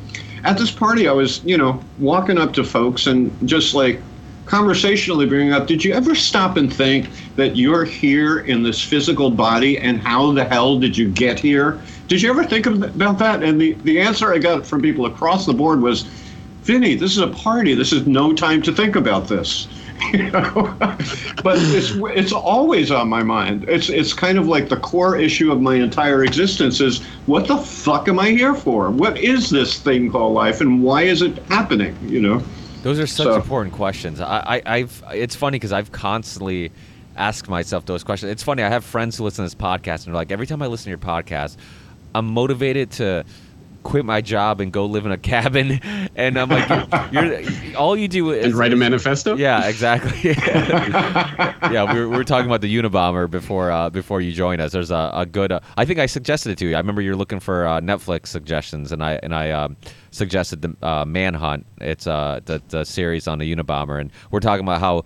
Even though obviously he, he did some really messed up things, his manifesto and his his opinions on how uh, technology we have this idea that technology uh, gives us this freedom, but in, in many ways it's actually restricting us. And you know, he, he he used the example of how you know you think this car gives you this freedom, but yet you're you're stuck at these you know between these lines, and when there's this red light, even if there's no cars around, you have to be. You know, still at this red light for no reason, even though you know it's safe to go ahead. You're you're there, so it's like you're being servant. uh, You know, even though you're you think that you have this freedom, and um, you know, I, similar to YouTube. I mean, let's we're all you know all our shows are on YouTube. All we all put videos on YouTube. Uh, James has had his uh, his current issues with YouTube, and you know, and now you have the net neutrality uh, you know topic that's uh, getting popular again. I mean, we we think the internet is this thing that gives us all this freedom to do what we want, but even within the internet, we have all these restrictions. That's like, well, yeah, you can do whatever you want, but we're going to decide where those how far we can you can push that and where the Well, guide- remember though, when at the birth of the internet, it was like that. You could do whatever you wanted, and then the corporations moved in, and the government moved in and said, "We're going to tell you what you can and cannot experience on the net." Newsflash, we still could. It's just that, yeah, why do you want to go and blaze some new trail when there's already a YouTube? There's a Google, there's a Facebook, there's a Right. Twitter. Just use those tools. Mhm, They're there. They're mhm. easy. The easy way. Take the easy way, guys. Why do you want to blaze a new trail? Come on. Well, well, that's the thing. That that's the thing. It, it's only a matter of time. I mean, even something with the internet that it gives you so many options. It just like I think everybody starts on a level playing field, but as one company or corporation gets uh, a little bit more power and has a little bit more influence, and and uh, you know, eventually now everybody uses YouTube, and you're like, we have the internet where everybody. I mean, there could be a thousand different YouTubes. There could be a thousand uh, search engines, but everybody uses Google. Everybody uses YouTube. Well, you know what? I, you know, part of it is this. I mean, it's strange how Google became this frickin' kingdom. You know, over time. I remember when Google was born. I remember it. I was all excited about it. But, but uh, um, you have to become suspicious because how much money went into Google? What I'm bringing up here is that recently on my de- desktop computer, I've been running like Windows XP, right? And I, it's an old uh, version of Windows, but it has a solid core, and I always thought it was the most stable Windows, so I kept it. But then I started to become more and more concerned, so I downloaded uh, Lin- uh, Linux uh, Ubuntu Studio, and I'm using that. Now I have to tell you something. Everybody that's into Linux thinks it's God's gift to the world. Linux sucks. It, it, it's like it's buggy. You know, you, there are very little options in the programs they give you. You know, like there's some game I play on Linux and you can't get an undo feature on it. Like it's just very primitive. So when you think about it, it's the money that goes into these, into the Twitters and the Googles and the Facebooks that they can hire the best of the best to put this stuff together. You know, I really wish Linux would compete at that level, but they simply aren't. You know, but yeah, uh, well, the thing the thing that a lot of computer engineers and things uh, they they may have great ideas and it may be functionally better or better technology, but they don't put as much effort into the user interface. mhm. And that's where a lot of I think the slick corporations come along and they pump the money into that and they know. I mean, what was what is Apple? It's a company that knowed how to make sexy objects that you Mm-hmm. Right, just right, right. want to oh I want that fondle slab. I want to touch Mm-hmm. it. And They're great at design and you know, that's Yeah, yeah. 99% of the way to the goal when Mhm, it comes to consumer. perspective anyway. Apple is pop music. It's uh, we're we're constantly looking for. th- I mean, I wonder how much of that is just in our DNA, like the path of less resistance. I always wondered if people liked shitty Mm-hmm. music because it was simpler to digest. It was just less thinking. It was less having to analyze to understand. It was just it was very blunt. Okay, this is a love song. This is uh, whatever, and I wonder if, if it's like that with everything. You know, we- like you said, even with Apple, like they understand that it's like let's make it so simple, that so easy that anybody can pick it up and use it.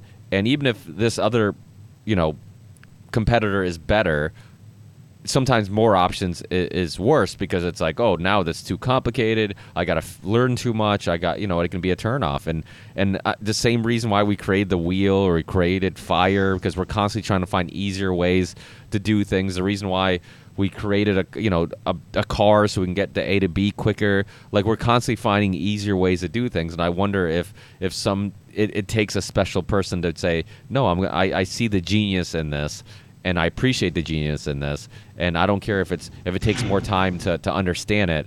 After I do understand it, it it's better, and, and I'm going to get more out of it. You know, does that make any sense to anybody? Yeah, totally, totally does.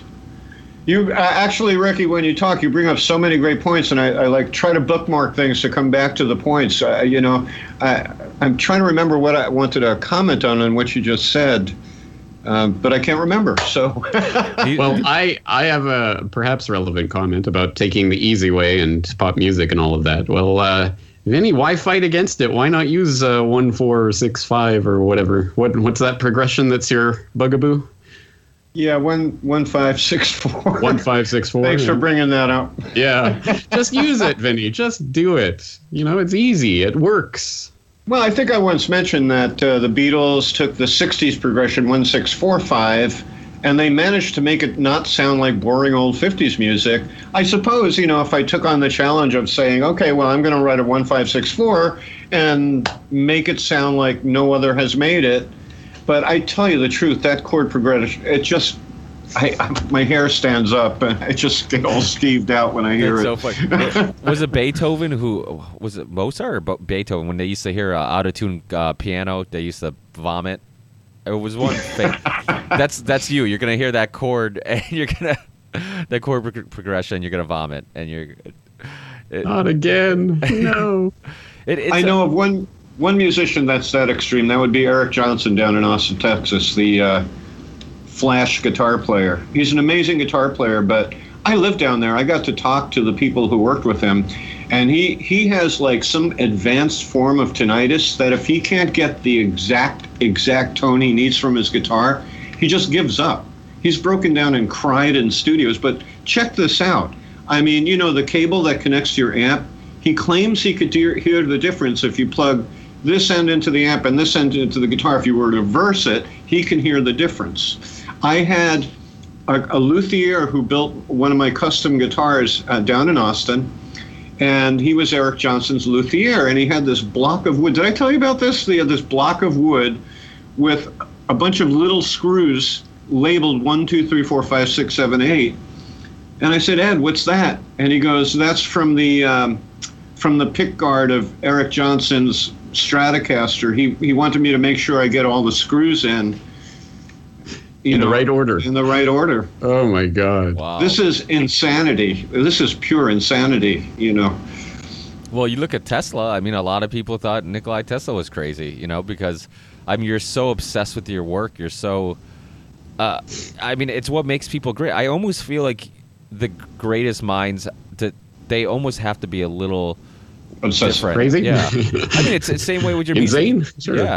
I mean, uh, what attracted James to your to your YouTube channel? I mean, you you know, you talk about always feeling like you're different or you're this alien with you know everybody's kind of like this this replica of themselves, and you're this one different uh, you know species kind of roaming around, but.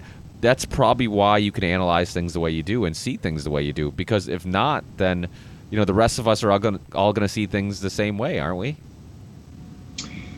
Yeah, I'm kind of a big picture guy. Like when I think of myself as a physical body, I think of myself on this rock circling the sun in an infinite universe. That's the way I look at myself. Like, Like that's where I get the yeah. poor question: Why am I doing that? Why am I here? You know. Well, that's I, by, by the way, I don't want to sound arrogant. Uh, I mean, when you reflect that back to me, I'm thinking to myself, "Wow, that sounds arrogant." That I I feel different than everybody else. I don't feel more special than anybody else. I, if anything, I feel like I don't belong, and it's kind of a lonely existence that way. You know, I can't relate to many people. It's very difficult. I guarantee you're not the only person Yeah. who has that feeling. yeah, I'm- That's the weird part. There's a community of people who. Well, that's what all Venice the lonely is. people. Where do Venice they is all a come community. from? That where I live is a community of misfits, and that's our solidarity. Is that we're all fucking crazy, and you know, living our eccentric lives. So it sounds like you need to get the Elegant Strangers back together. Oh yeah, I, yeah, yeah. Well, how's how's uh are, are you is kratom still still helping out? How uh, what about all this uh, FDA uh, kratom talk? Huh? This shit's scaring the crap out of me. I, I feel like kratom in the and uh, James, I don't know if you're familiar with kratom at all, but it's uh you know Vinny's a, a user of it, and I've uh, recently started uh, uh, dibble dabbling in it, and um because I have some close friends that use it, and and uh, I had a filmmaker on to talk about it, and um and I feel like kratom is going to be marijuana. You know, it's going to go down the same path where people pretend or they they say we don't know uh, enough about it, so we're let's make it illegal and put all these restrictions, and then a hundred years from now we'll be like, why the fuck was that stuff illegal? Why was Right. you know? Yeah. it- it's it's the same thing with kratom where it's just like it's this natural herb that has all these incredible benefits. I mean, I- I haven't had issues with pain or, or depression and anxiety like some of the people who are using it, but I've had people contact me who, after the, the show I did, and I think you listened to it, Vinny, with uh, Chris Bell, who's yeah. doing um, a leap of faith or uh, a leaf of faith um, uh, about uh, kratom and how it, it, it changed his life and and um, and just all these people contact me about how you know the incredible effects that it has. So it seems like a, a very magical plant, similar to, to marijuana. How you know you could use hemp to build uh, car fenders for cars, the strongest rope, all this stuff. Like you know it helps. You know medical you know medical issues, hemp oil, all that stuff. And uh, it seems like a plant that's equally as as magical as that. And uh, immediately it's getting you know talked about like oh you know it's there's some deaths have you heard about that like people are are, are yeah, connecting that's some BS. yeah I, I i i mean it's it, I I- i just have a hard time i mean th- this seems like there has to be more to this story it seems like Can I? yeah please Let, let me comment on this because you know I my first reaction, being a conspiracy theorist, my first reaction is, oh, it's big pharma. You know, they're afraid of the competition. Here's an herb that could work better than all their pharmaceuticals and isn't dangerous. And it doesn't put you to sleep. It keeps you awake, you know. At first I thought, but just yesterday I was thinking, you know what? There are some things that aren't conspiracies. This could just be the stupidity of bureaucracy. maybe but it also could be a conspiracy i'll tell It you could. i mean B- big pharma has such a. I mean big pharma sp- nobody spends more money on, on marketing and advertising and and Mm-hmm. i mean every other commercial watch cnn fox news msnbc every commercial is a big pharma commercial i mean they have such influence on what's going on and and such influence on i mean i i, I think I, somewhere i read that like nobody spends more money on lobbyists than than pharmaceutical companies and um that might be incorrect but if they're if they're not number one they're up there and so you think like you know just the money that this stuff is finally starting because for a long time even before i did my podcast i wasn't that familiar with it and now it's starting to pick up steam and it's people are starting to talk about it and more people are getting interested in it and and, and looking at, at it as a possible uh, painkiller or, or uh, antidepressant or whatnot. And every person who doesn't go to their doctor and get a painkiller or some antidepressant and, and goes down this road to, to attempt to use this is one customer that they're missing out on. And a possible, you know, customer not just on antidepressant, but that antidepressant is causing other issues, which means now you need this pill for the, those symptoms hmm. that the, that pill is giving you, and then that pill is going to give you some more symptoms. So here's this other pill. So it's not just the painkiller that they're missing out on, but all the other things, the side effects that you're getting from it that they're going to have another pill for. And uh, it's so it's it's hard for me to think that they're that they didn't see this coming, that this kind of snuck up on them, and they're just like, oh, now it's just a bunch of dumb politicians who don't understand it, and and are, because they don't, want, you know, natural uh, reaction is if you're scared of the unknown. You're you don't understand it, so you're you want to put some restrictions on it.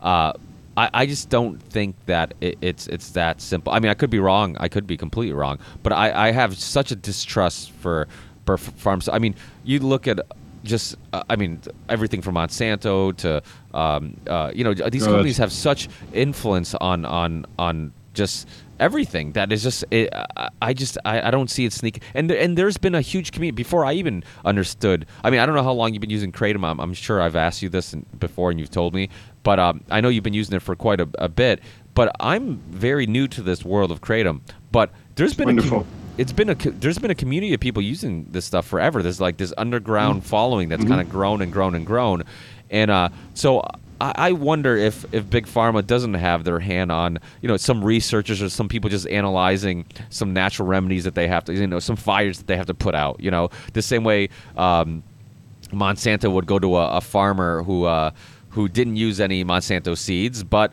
you know they uh, they they were next to a, a, a farmer who used Monsanto seeds, and and some of that uh, brush got blown into their yard, you know, their farm, and now you know technically it's Monsanto seeds, so now they sue them, and it's like it sounds Right. crazy to think that you'd actually hire.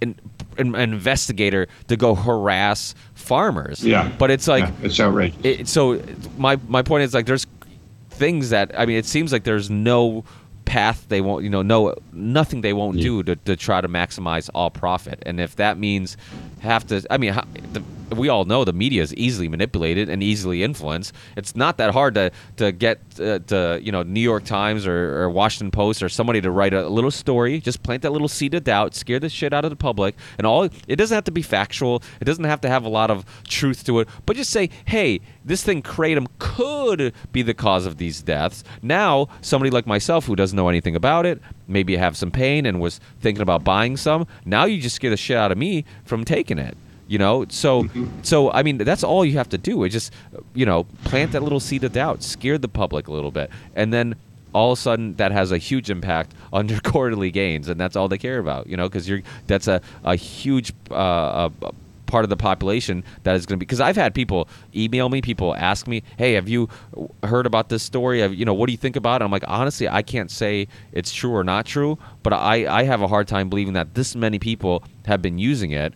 There hasn't been many cases or any cases that I know of any people directly a death directly caused by it, and all of a sudden now that it's picking up steam, that there's you know it just seems No, there's something to that. I mean, the news the news is starting to put out kratom deaths all of a sudden because kratom is becoming popular. It's hitting the mainstream now. But uh, yeah, yeah, there's something to that. Definitely, no question. Guys, I'm just- going to have to bow out of this conversation because it's already half an hour over where I was hoping, and uh, I I really have to get going with my day. But uh, if you guys want to keep talking, please do. Uh, if I hang up, it's not going to disconnect you guys, is it? no, I don't believe so. No, no. All right. Uh, James, are you still on for 8:30? Sure am. I'll Okay. be there. Yeah. All right. Cool. Cool. All right. I got I'll- a guitar lesson to get to. Oh, can I? awesome. I better practice my pentatonic. All right. Well, th- Okay, guys. Thank you All right. for the conversation. Thanks, See you later, James. James. Hey, take care, Take care. James. Thanks again. So, what do you think, Ricky? About what? About uh? Uh, shall we uh, continue on for a little more? Yeah, yeah. We might might as well talk a, a, a little longer. I got a, probably another 10, 15 minutes, but yeah, this. Oh, ten- all right. yeah, this. Uh, I need a dinner break soon anyway. Yeah. Yeah. But let's let's let's at least you know talk a little more about the kratom situation because it's an issue that's close to my heart. You know. Yeah, well, that's why I brought it up because uh, everybody who, I mean, it's the people who who have used it, and this is how I know it works because the people who have used it are so passionate about the issue and so passionate about it that you're like, there's no way that this that that you could tell this thing has completely changed their lives and and and helped their their just their ability to be happy, their ability to to live and and their wellness, and uh, to, it, it just breaks my heart to to think that the government, who doesn't know anything about it, would would would make it harder for people to get it, just based on maybe who knows. I mean, they should be doing autopsies, and if you can't directly link it, I mean, people die from alcohol overdose. I mean, are you making alcohol legal? Are you? I mean, people die from all types of overdoses. You know, painkillers, whatnot. Like, are you going to make everything illegal that could kill somebody? Like, I, I, I could. I know uh, a friend of mine who his daughter is allergic to peanut butter. I mean, are we going to make peanut butter illegal? Like, it's just one of those things where it's like if it helps so many people, then maybe I understand. Like, okay, let's figure out if there, if for some reason there was something. Uh, that ha- like there's there's some type of person that might be more likely to have maybe allergic reaction to it or something then let's figure that out but all these people who, who are having positive effects from it and are in, in some cases saving their lives uh, then why stop all those people from getting it you know without any more information without having any actual uh, 100% being sure that this is a dangerous drug and we're trying to save the public. Because that's the thing that always drives me crazy. It's always this this idea that oh we're doing this because we're, we're saving the public. We're trying to protect the public.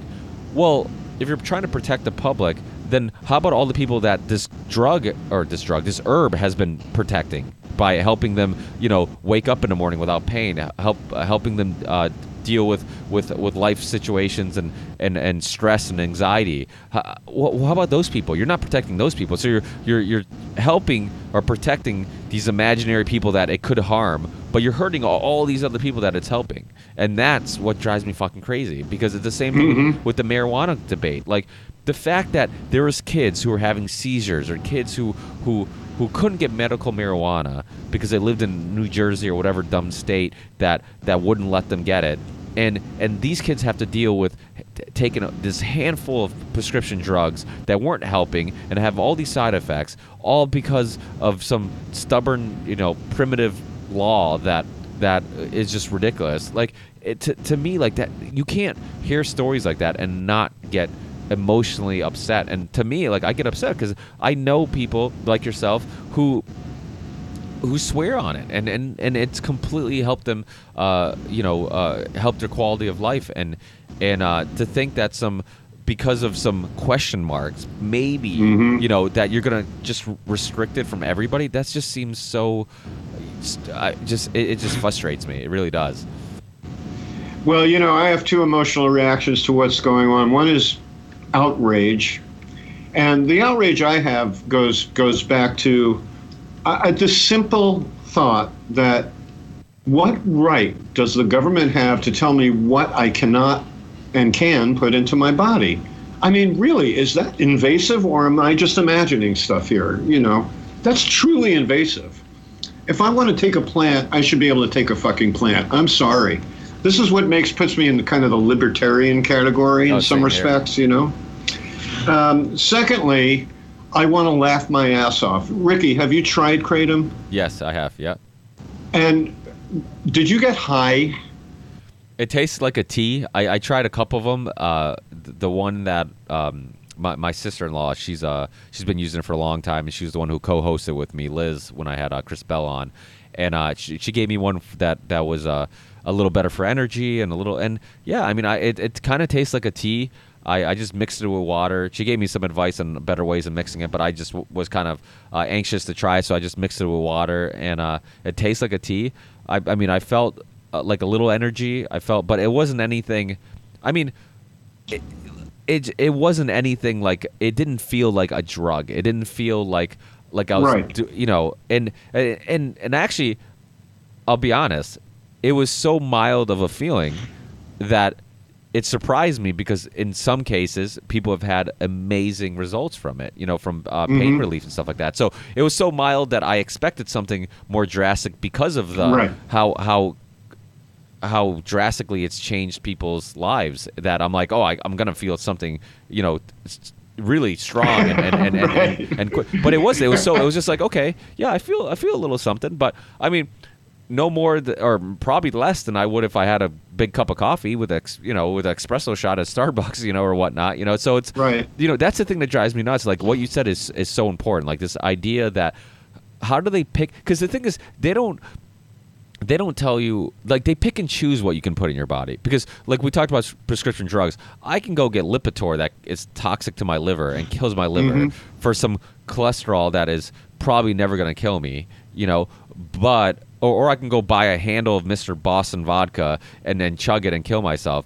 But I, I can't take this herb. Like you know, or I can't smoke a little weed, or I can't, Yeah. you know, or I can't, you know, you. It's funny, like this country was was built by moonshiners, but I, it's illegal to make moonshine. You know, it's like, how, you know, it, it seems like only the things that are so difficult or too difficult to to make at home that more likely than not you'll go purchase it. Those are the things that you you know are legal for you to, to consume. But the things that are so easy to grow like weed or or, or, or maybe you know them i don't know. I don't know how you how you grow it but um or or or, or maybe uh, make some moonshine. That stuff which is easy like let's make that like that almost seems like it's not coincidental. Like the stuff that's really hard to to, to make like a prescription drug or um you know some high end whiskey or scotch uh then that you, you know that's completely legal but the stuff that you could just grow at home eh, because it doesn't it- it's so easy to grow that it would stop people from going out and purchasing some product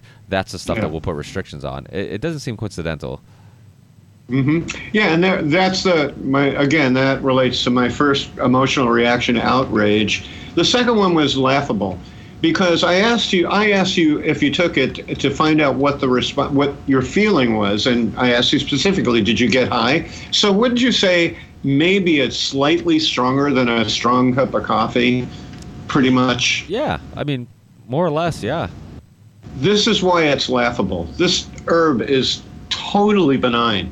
It is so absurd that it makes me laugh. Like the the mechanism of government is so plotting and and really really stupid, ignorant, you know.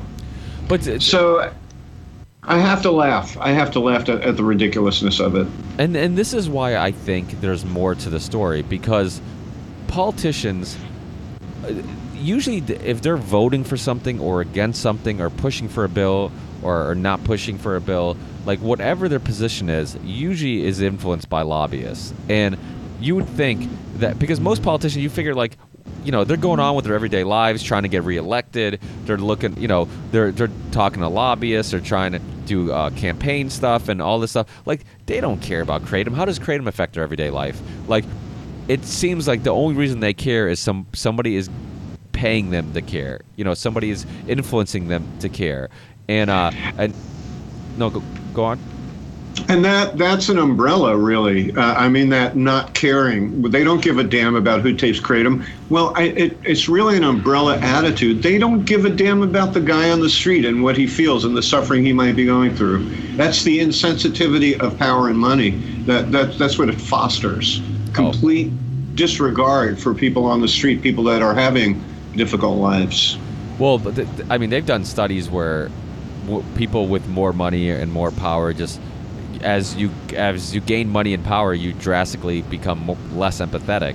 You know, and Yeah. and and they've done it with um, I remember this one experiment with uh, Monopoly, and they had like these kids playing Monopoly, and uh, everybody started you know with zero, and they had this candy on the table, and they're like, oh, here's some snacks for you kids to eat while you're playing this game, and they would monitor these kids, and um, and everybody would take the equal amount of candy. Nobody like took much more than the other kid.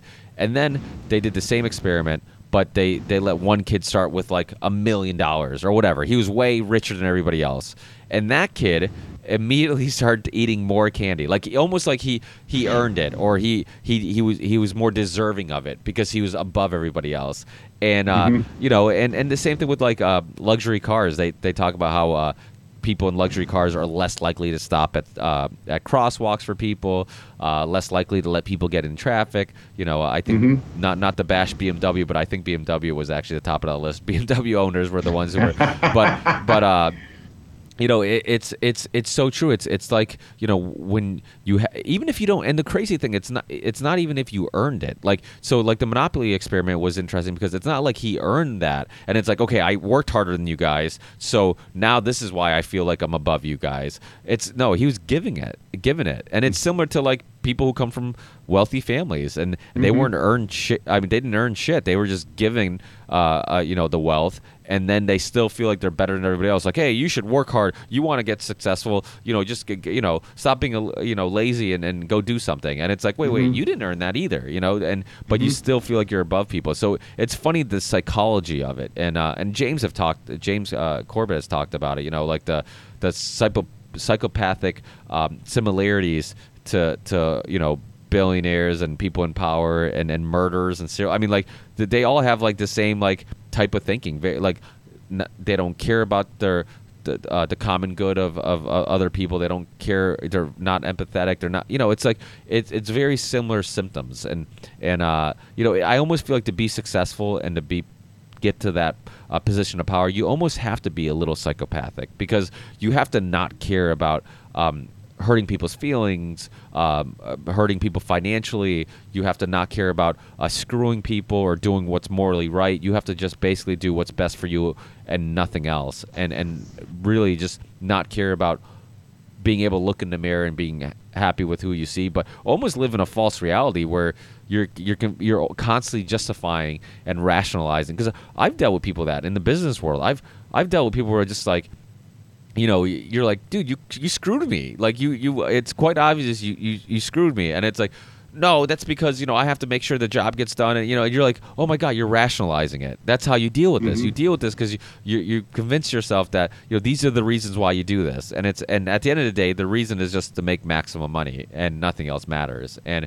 Uh, and and I think that type of thinking is dangerous, but it's it's it's sad that the most successful people are people like you have to have those traits. So the people that we look up to in, in a lot of cases, it's funny because I remember when Trump won and there's all this stuff about him being racist and, and the black community talking about how you know he was racist and and all you know all this stuff, and then this uh, I don't know if it was an article or a YouTube show or something that I watched where they they took all these clips of rap uh, uh, lyrics where they talk about idolizing Trump, like oh, I'm gonna get rich like Trump, or I'm one day I'm gonna be powerful and and famous like Trump. Like so, you're idolizing this guy because he's rich and powerful, but the reason why you dislike him now because he's racist and he's and he's and he doesn't care about other people and all this stuff. That's how he got there. Like so yeah. you know, so it's it's funny. It's like you, you're you're idolizing him, but the way he got there are things that you don't respect and you dislike him for. You know, so it's mm-hmm. you know I think it's a it's a cultural issue where we we we judge. I mean, Graham Hancock said this, and it's it's a simple quote, but it it makes a lot of sense. Like we judge people. Ba- one of the uh,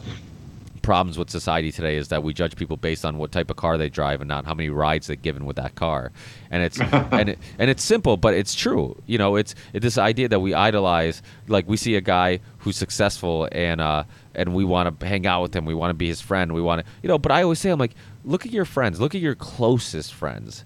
Did you pick them based on their annual salary? Because I didn't, you know, and and most people uh, uh, don't, you know, and and those are the people that you trust. Those are the people that if you have issues, you you you feel like you can go to them and they can come to you, and uh, and all that other stuff is just nonsense, you know. And the people who who pick, you know, just wealthy friends who are successful, you're just picking them because you think it's going to help with your career and it's going to help you get ahead, and you mm-hmm. know those friendships aren't going to last. Yeah, you know, in a sense, it makes me think, you know, I try to be as open minded as possible. And when we talk about the real conspiracies, the, the ones that actually have proof and research behind them, um, you could say this all boils down to one single thing human nature.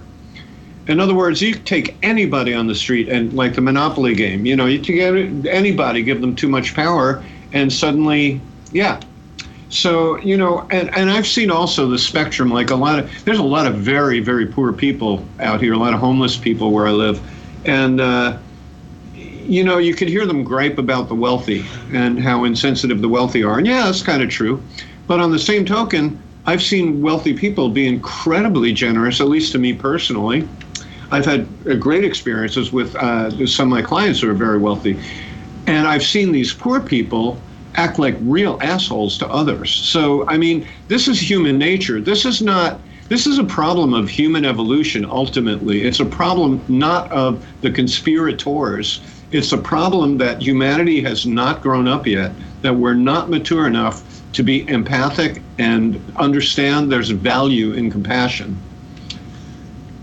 Yeah, no, I, I, I think I, I agree with you. I, I think that yeah, but you know, uh, uh, I think James brought up uh, you know Maslow's hierarchy of needs. I, I think I, I think it's at the end of the day, as much as we want, you know, some people think that that I think we've been sold a lie. This idea that like what brings you happiness is success, financially, you know. But really, what makes you happy is community and friendships and family. And I mean, I mean, I use the word family, but family doesn't necessarily have to be blood. I mean, it's just people that that you're close with, that you know you Yeah. go to, Yeah. and uh, and those are the things that really make you happy. And and you know, I've said this a thousand times on the show about you know people who these tribes that they find in the Amazon that have no signs of anxiety or depression or whatnot. And they just live in these tribal, you know, these little groups and don't have any of the stuff that we love, like TV and internet and phones and whatnot, but they're happy. And yet we Mhm. have all the shit in the world and we're unhappy. So I think that we have to rethink, you know, what makes us happy. And and and um, yeah, I th- yeah, you know, it's a, it's a big question and it's a it's a it's a big issue. And and but I'm not sure. Tech, you know, I think we think technology is making us happier, and it's. But like James said, the, I- in and it's something I haven't really thought about. But we are tribal creatures, and the nice thing about technology is that I mean, look at you know just the three of us. We've created a little tribe, and you know, tech. So in in one way, you know, technology can help create tribes all over the world, and not just in your little community where you live, but you can create tribes online. You know, but um, I wonder if if I wonder if it's the same because we I uh, also did talk about how it does it does seem like via Skype there's there there's something missing when you communicate uh, through technology than in person. There's there's energy that you can sense or or, you, or a sense of comfort or, something that that's missing that you can't Mhm. get through through Skype. So I wonder if we could recreate tribes in some virtual reality and have this community of tribes in this virtual reality, then if we would still feel like something is missing, you know, like it's not quite the same. Yeah, yeah, yeah. I, I, I think, well, every, well, you know, anything digital is virtual. It's a replication of the real world, you know. So, you know, I was going to bring up earlier when you guys were talking about fame, you know, that, well, I, you know, I lived through the generation so I, I saw the difference between fame then and fame now. Fame then, you know, you got groupies and, you know, all, you know, people would send you stuff in the mail and give you all this love and whatever. Like you know, playing at a stadium, if you're a rock star, you get all this love. And uh, nowadays, you become famous on YouTube, and when you close down your laptop, you're the, still the same person you ever were, and you lose all those values. You never get those values, you know. So there's a there's a real. I felt this early on in the internet that there's a, a there was a there was a back in those days it wasn't called viral. There was a video that went around this canadian guy and uh, he was living somewhere in the outback and he, but he had internet and uh, he would make these videos you know and he got on the early social media which might have been like aol chat rooms and things like this and he made the most heart-rending video. It'd make you cry he was just so isolated with all of his contacts and experience online with all these people it, all it did, did was it highlighted just how isolated he really was. And I think that's what Facebook is doing to us and, and, and all these other communication devices, you know. Um, I know I'm experiencing it personally, you know. Over the years, now that I'm older, I'm, I've lost a lot of friends and, and I'm more and more and more isolated in those days. And, you know, it's it like I, I don't want to rely on my online life for to fill that void. Yeah. You know, so I go to a lo- local coffee house where I know I'm going to see people in 3D. You know.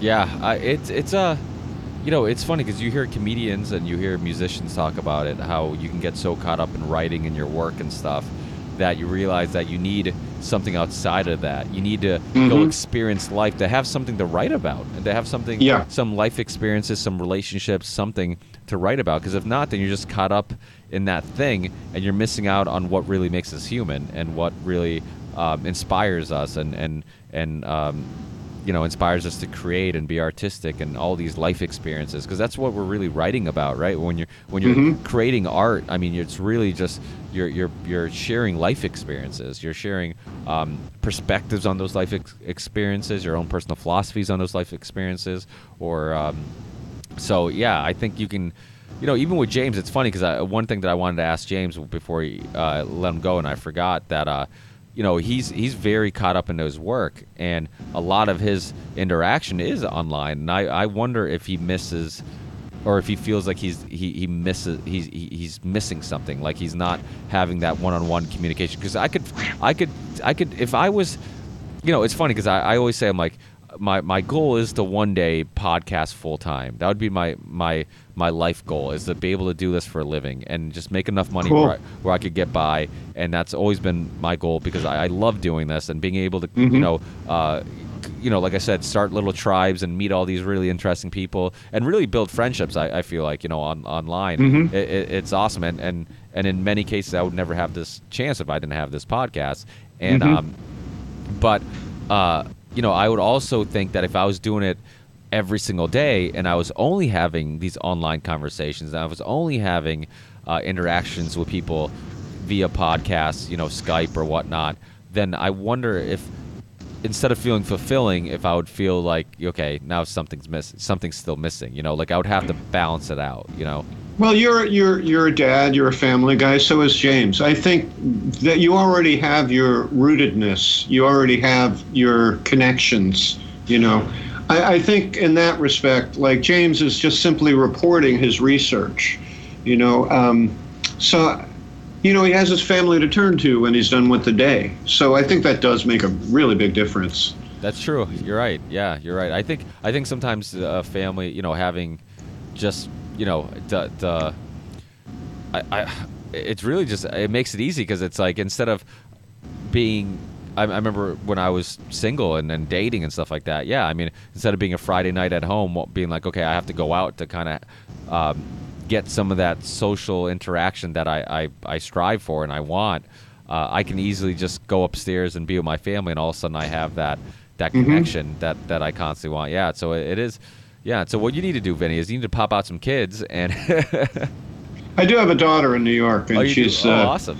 Yeah, yeah, she's my she's my angel. I love her dearly. Oh, she's coming to visit uh, in January, actually, so I'm excited about that. Awesome, awesome. Yeah, that, there's something about uh, being a parent and, and the connection you have with your children that's just unparalleled to anything. It's just, it's, uh, Oh yeah, I mean, i i think a lot of it, it's, it's that child just loves you unconditionally, you know, and, and you love them unconditionally. And I mean, I, I always say, like, there's a lot of ways parents can fuck up, but if you just love your child and you do, you know, in your heart what you think is right, and, and you just love them unconditionally, then everything will work out, you know.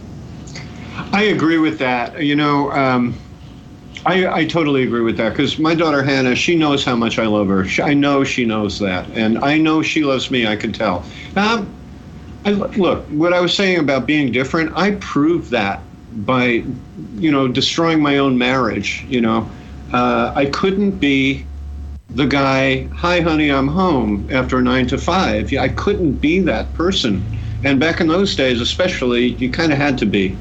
So. Um, because that that to me you know i felt like that was a failure back then on my part i felt like it was a failure now i don't because i realize i am just different i'm i don't function that way um, but throughout my daughter has remained a constant she's always been there you know so um, Well, don't be so yeah, hard on yourself yeah. because I, I feel like every relationship, you know, when uh, both parties could always do a little more and could always be a little bit more considerate of the other person's differences and, and, and needs and wants and, and you know it takes two to tango i think but you know a, a Yeah. relationship is is a constant work it's constant like we, we like to think that like you know like once you're married that's the finish line you're good you, like we made it it's like no man it's like it's constant work Oh, yeah. and Absolutely. and, and it's a downward spiral like all it takes it's like okay i stop asking my wife how her day was at work. And then i stop uh, telling her she looks pretty or, or good in, in some clothes. And then i stop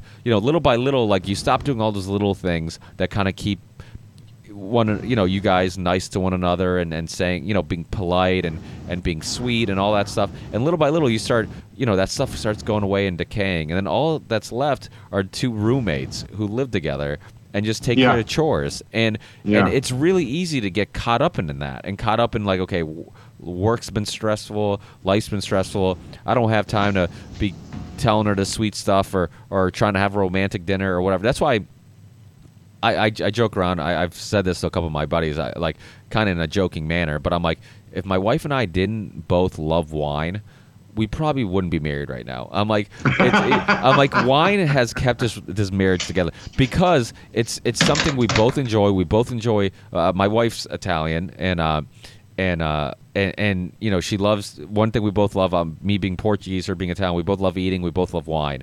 So Yeah. you know the one thing that it, it kind of brought us together. And and before there was technology, before there was um, you know cell phones, TVs, all this stuff. Like my my parents were were raised in a house that didn't have running water. Like their enjoyment in life was dinner time because it's like you work Yeah. all day, then everybody comes together and it's everybody's talking, everybody gets to see one another. You're joking, you're t- talking about your day, you're talking about whatever, and um, and you're drinking, you're eating, and and food and alcohol. Like you know that, that's why when I was uh, into like uh, uh, weightlifting and stuff in my early twenties and late teens, like you you just ate what what ta- what, what you needed to eat. Like you were trying to calorie count and protein and, and food was just a necessity. Like it wasn't about pleasure it was a, it was uh, just a necessity.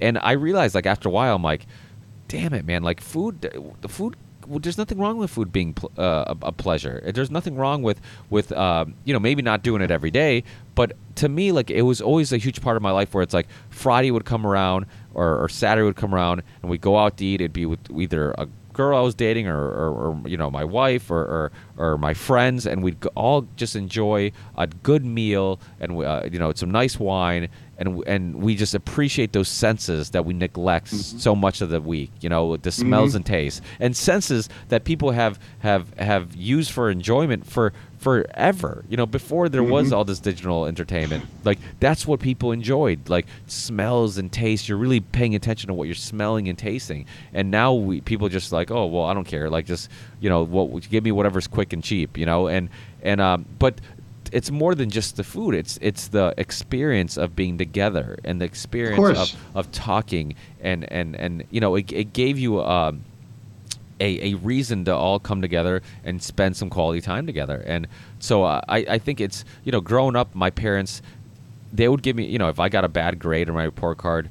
It was it was a big deal, but if I missed dinner, it was the biggest deal. Like, and I, I didn't get it quite you know uh, quite as I uh, well as I d- do now. Like growing up, I was like I don't get it. Like it's just dinner. Like why? Who cares if I'm not if I'm late or if I say hey just I'll warm it up when I get home. Like, but it was about being together, and it was about you know, and I'm not even sure they understood. Like they did it because their parents were strict on them about it, and I'm not sure they understood how big of a deal it was in regards to just you know they they because they really would just tell me like no you have to be you know but they would never give me an explanation and uh but as I got older, I realized like, okay, I get it. Like it was because that's what keeps the family together. Like we all might be going our separate ways because of our busy lives, but once we have uh, dinner, it gives us a reason to all come together and spend some quality time together and um, and see one another and, and talk and, and, and whatnot. So I think there's some uh, bigger importance to it than just eating and, and you know and, and drinking, but um, that community, you know, that that just being together. I'm smiling right now because I'm thinking of my ex-wife and an ex-girlfriend of mine, both of which, when the relationship broke up, s- said to me, you know, there's that moment where, where um, your erstwhile partner says, uh, you know, one thing I learned from this relationship was, and my wife said, one thing I learned from this relationship was, you have to get Romano cheese when you're eating pasta. It has to be Romano my ex-girlfriend who was in the habit of her idea of dinner was grabbing a bagel, bagel jumping into her car and running off to the next client.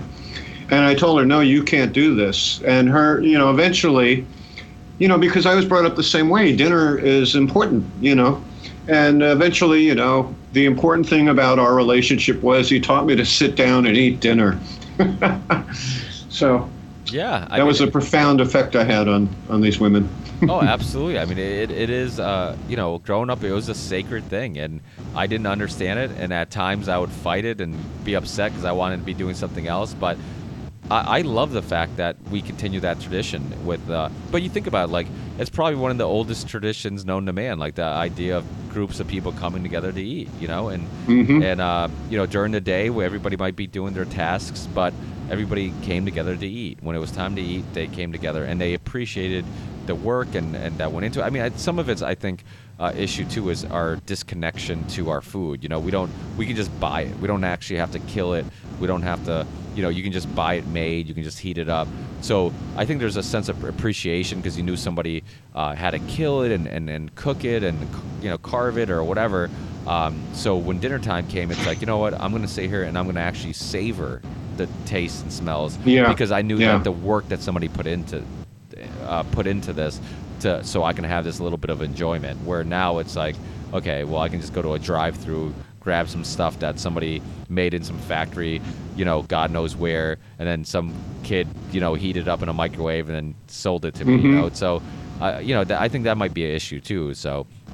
But uh, speaking of dinner, I know that you have to eat, and and uh, I think this conversation is making us both hungry. I'm both hungry. but uh, but thanks, Vinny. I, thanks again. Uh, We'll, we'll have to, you know, I, I know this was supposed to be a, a part two, but maybe we'll just do this every once in a while. Uh, you, James, and I will just get together and bullshit for for an hour or so, and uh, I'd love and, and catch up. I, I really enjoy our conversations, and we're all so different but so similar in, in, in the same way that it's uh, it makes for a nice interaction. And uh, so we'll we'll have to we'll have to talk to James, and, and you know, every once in a while, hey, get get together, Yeah. and we'll we'll Yeah. reconnect, see see what's going on. I, I, there's so many avenues that we can go down with uh, talking, and there, it just seems like there's always something going on in the news or in the world that uh, Oh, yeah. it always seems like there's there's never a lack of uh, something to talk about. So we'll have to reconnect again soon.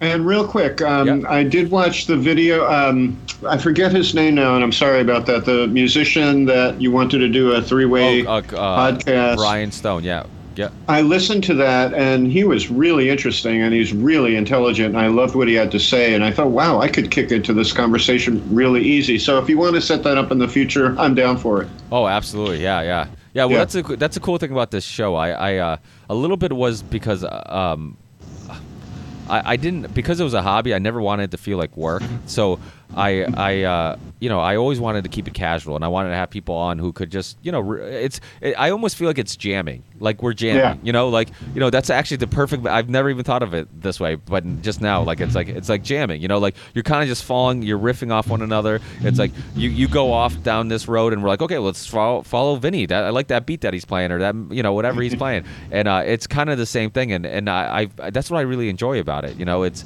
it's the idea that there really isn't some script. It's kind of just goes wherever. And if you just, you know, I've been very lucky, knock on wood, that um, everybody that I assume is going to be able to kind of jam, right, and just have like a, a fun conversation. Uh, they, you know, it's worked out. So, uh, knock on wood, it, it's worked out so far, and and I've been very lucky to meet some really fun, interesting people. And I always get something from these conversations. You know, I always I always feel like I leave these conversations almost like after playing a gig you know like i've like i've learned something i've gotten something off my chest and i've explored some thoughts and ideas that i haven't um, you know explored before so uh, it really i mean th- these shows are therapy to me you know they really you know n- now that i'm not playing music as much as i used to uh, these shows have really kind of filled that little emptiness that uh, music has left so uh, That's awesome. That's yeah. awesome. yeah so Well, great. Yeah Let's do. yeah, Sounds good. Yeah, we'll get we'll get together with Brian uh, soon, and then we'll also uh, we'll we'll talk to James and get together with him again, and uh, we'll just Right. ma- we'll make sure where everybody's talking about the same time zone. it's funny because me and James Yeah. were, ta- were talking about how like because I once I got your message, I let him know that happens all the time. Like don't don't feel bad about it. It's it's it happens uh, very. You'll be very surprised how often that happens, and even times where and it's funny because me and James both said like fuck. I'm like neither of us did you did you give a, a Vinny a, a, a reminder email? Because I'm like I didn't you know and neither of us did.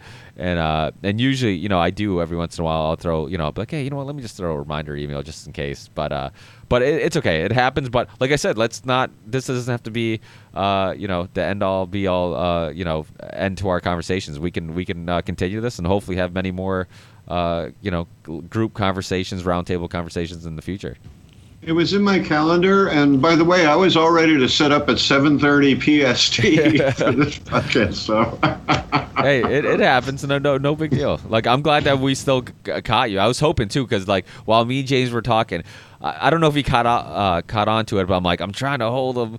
I'm like, let me keep James talking until like maybe Vinny gets back to me, and I'm like trying to hold on to it for as long as possible. I'm like, because at least if we can get you to jump in at some point, I'm like, I can uh, hold on to James. I know James has a super busy schedule, so I'm like, I'm like crossing my fingers. I, I uh, you know, I'd hear from you soon, but which I did. So it was, it was awesome that we all got to talk. And like I said, let's do it again soon. You know, let's not wait so long to, to do another one. Great. I love the idea. Thanks. Hey, thanks, Vinny. Thanks again, and uh, we'll keep in Thank touch, you. and, and uh, we'll, we'll talk again. I'll, I'll get get to you, uh, throw you an email in regards to Brian, and we'll, we'll schedule something soon. Sounds good. Thanks, Vinny. Enjoy the rest of your day, and we'll, we'll, keep in touch. All right. Take care, Ricky. Hey, take care, Vinny.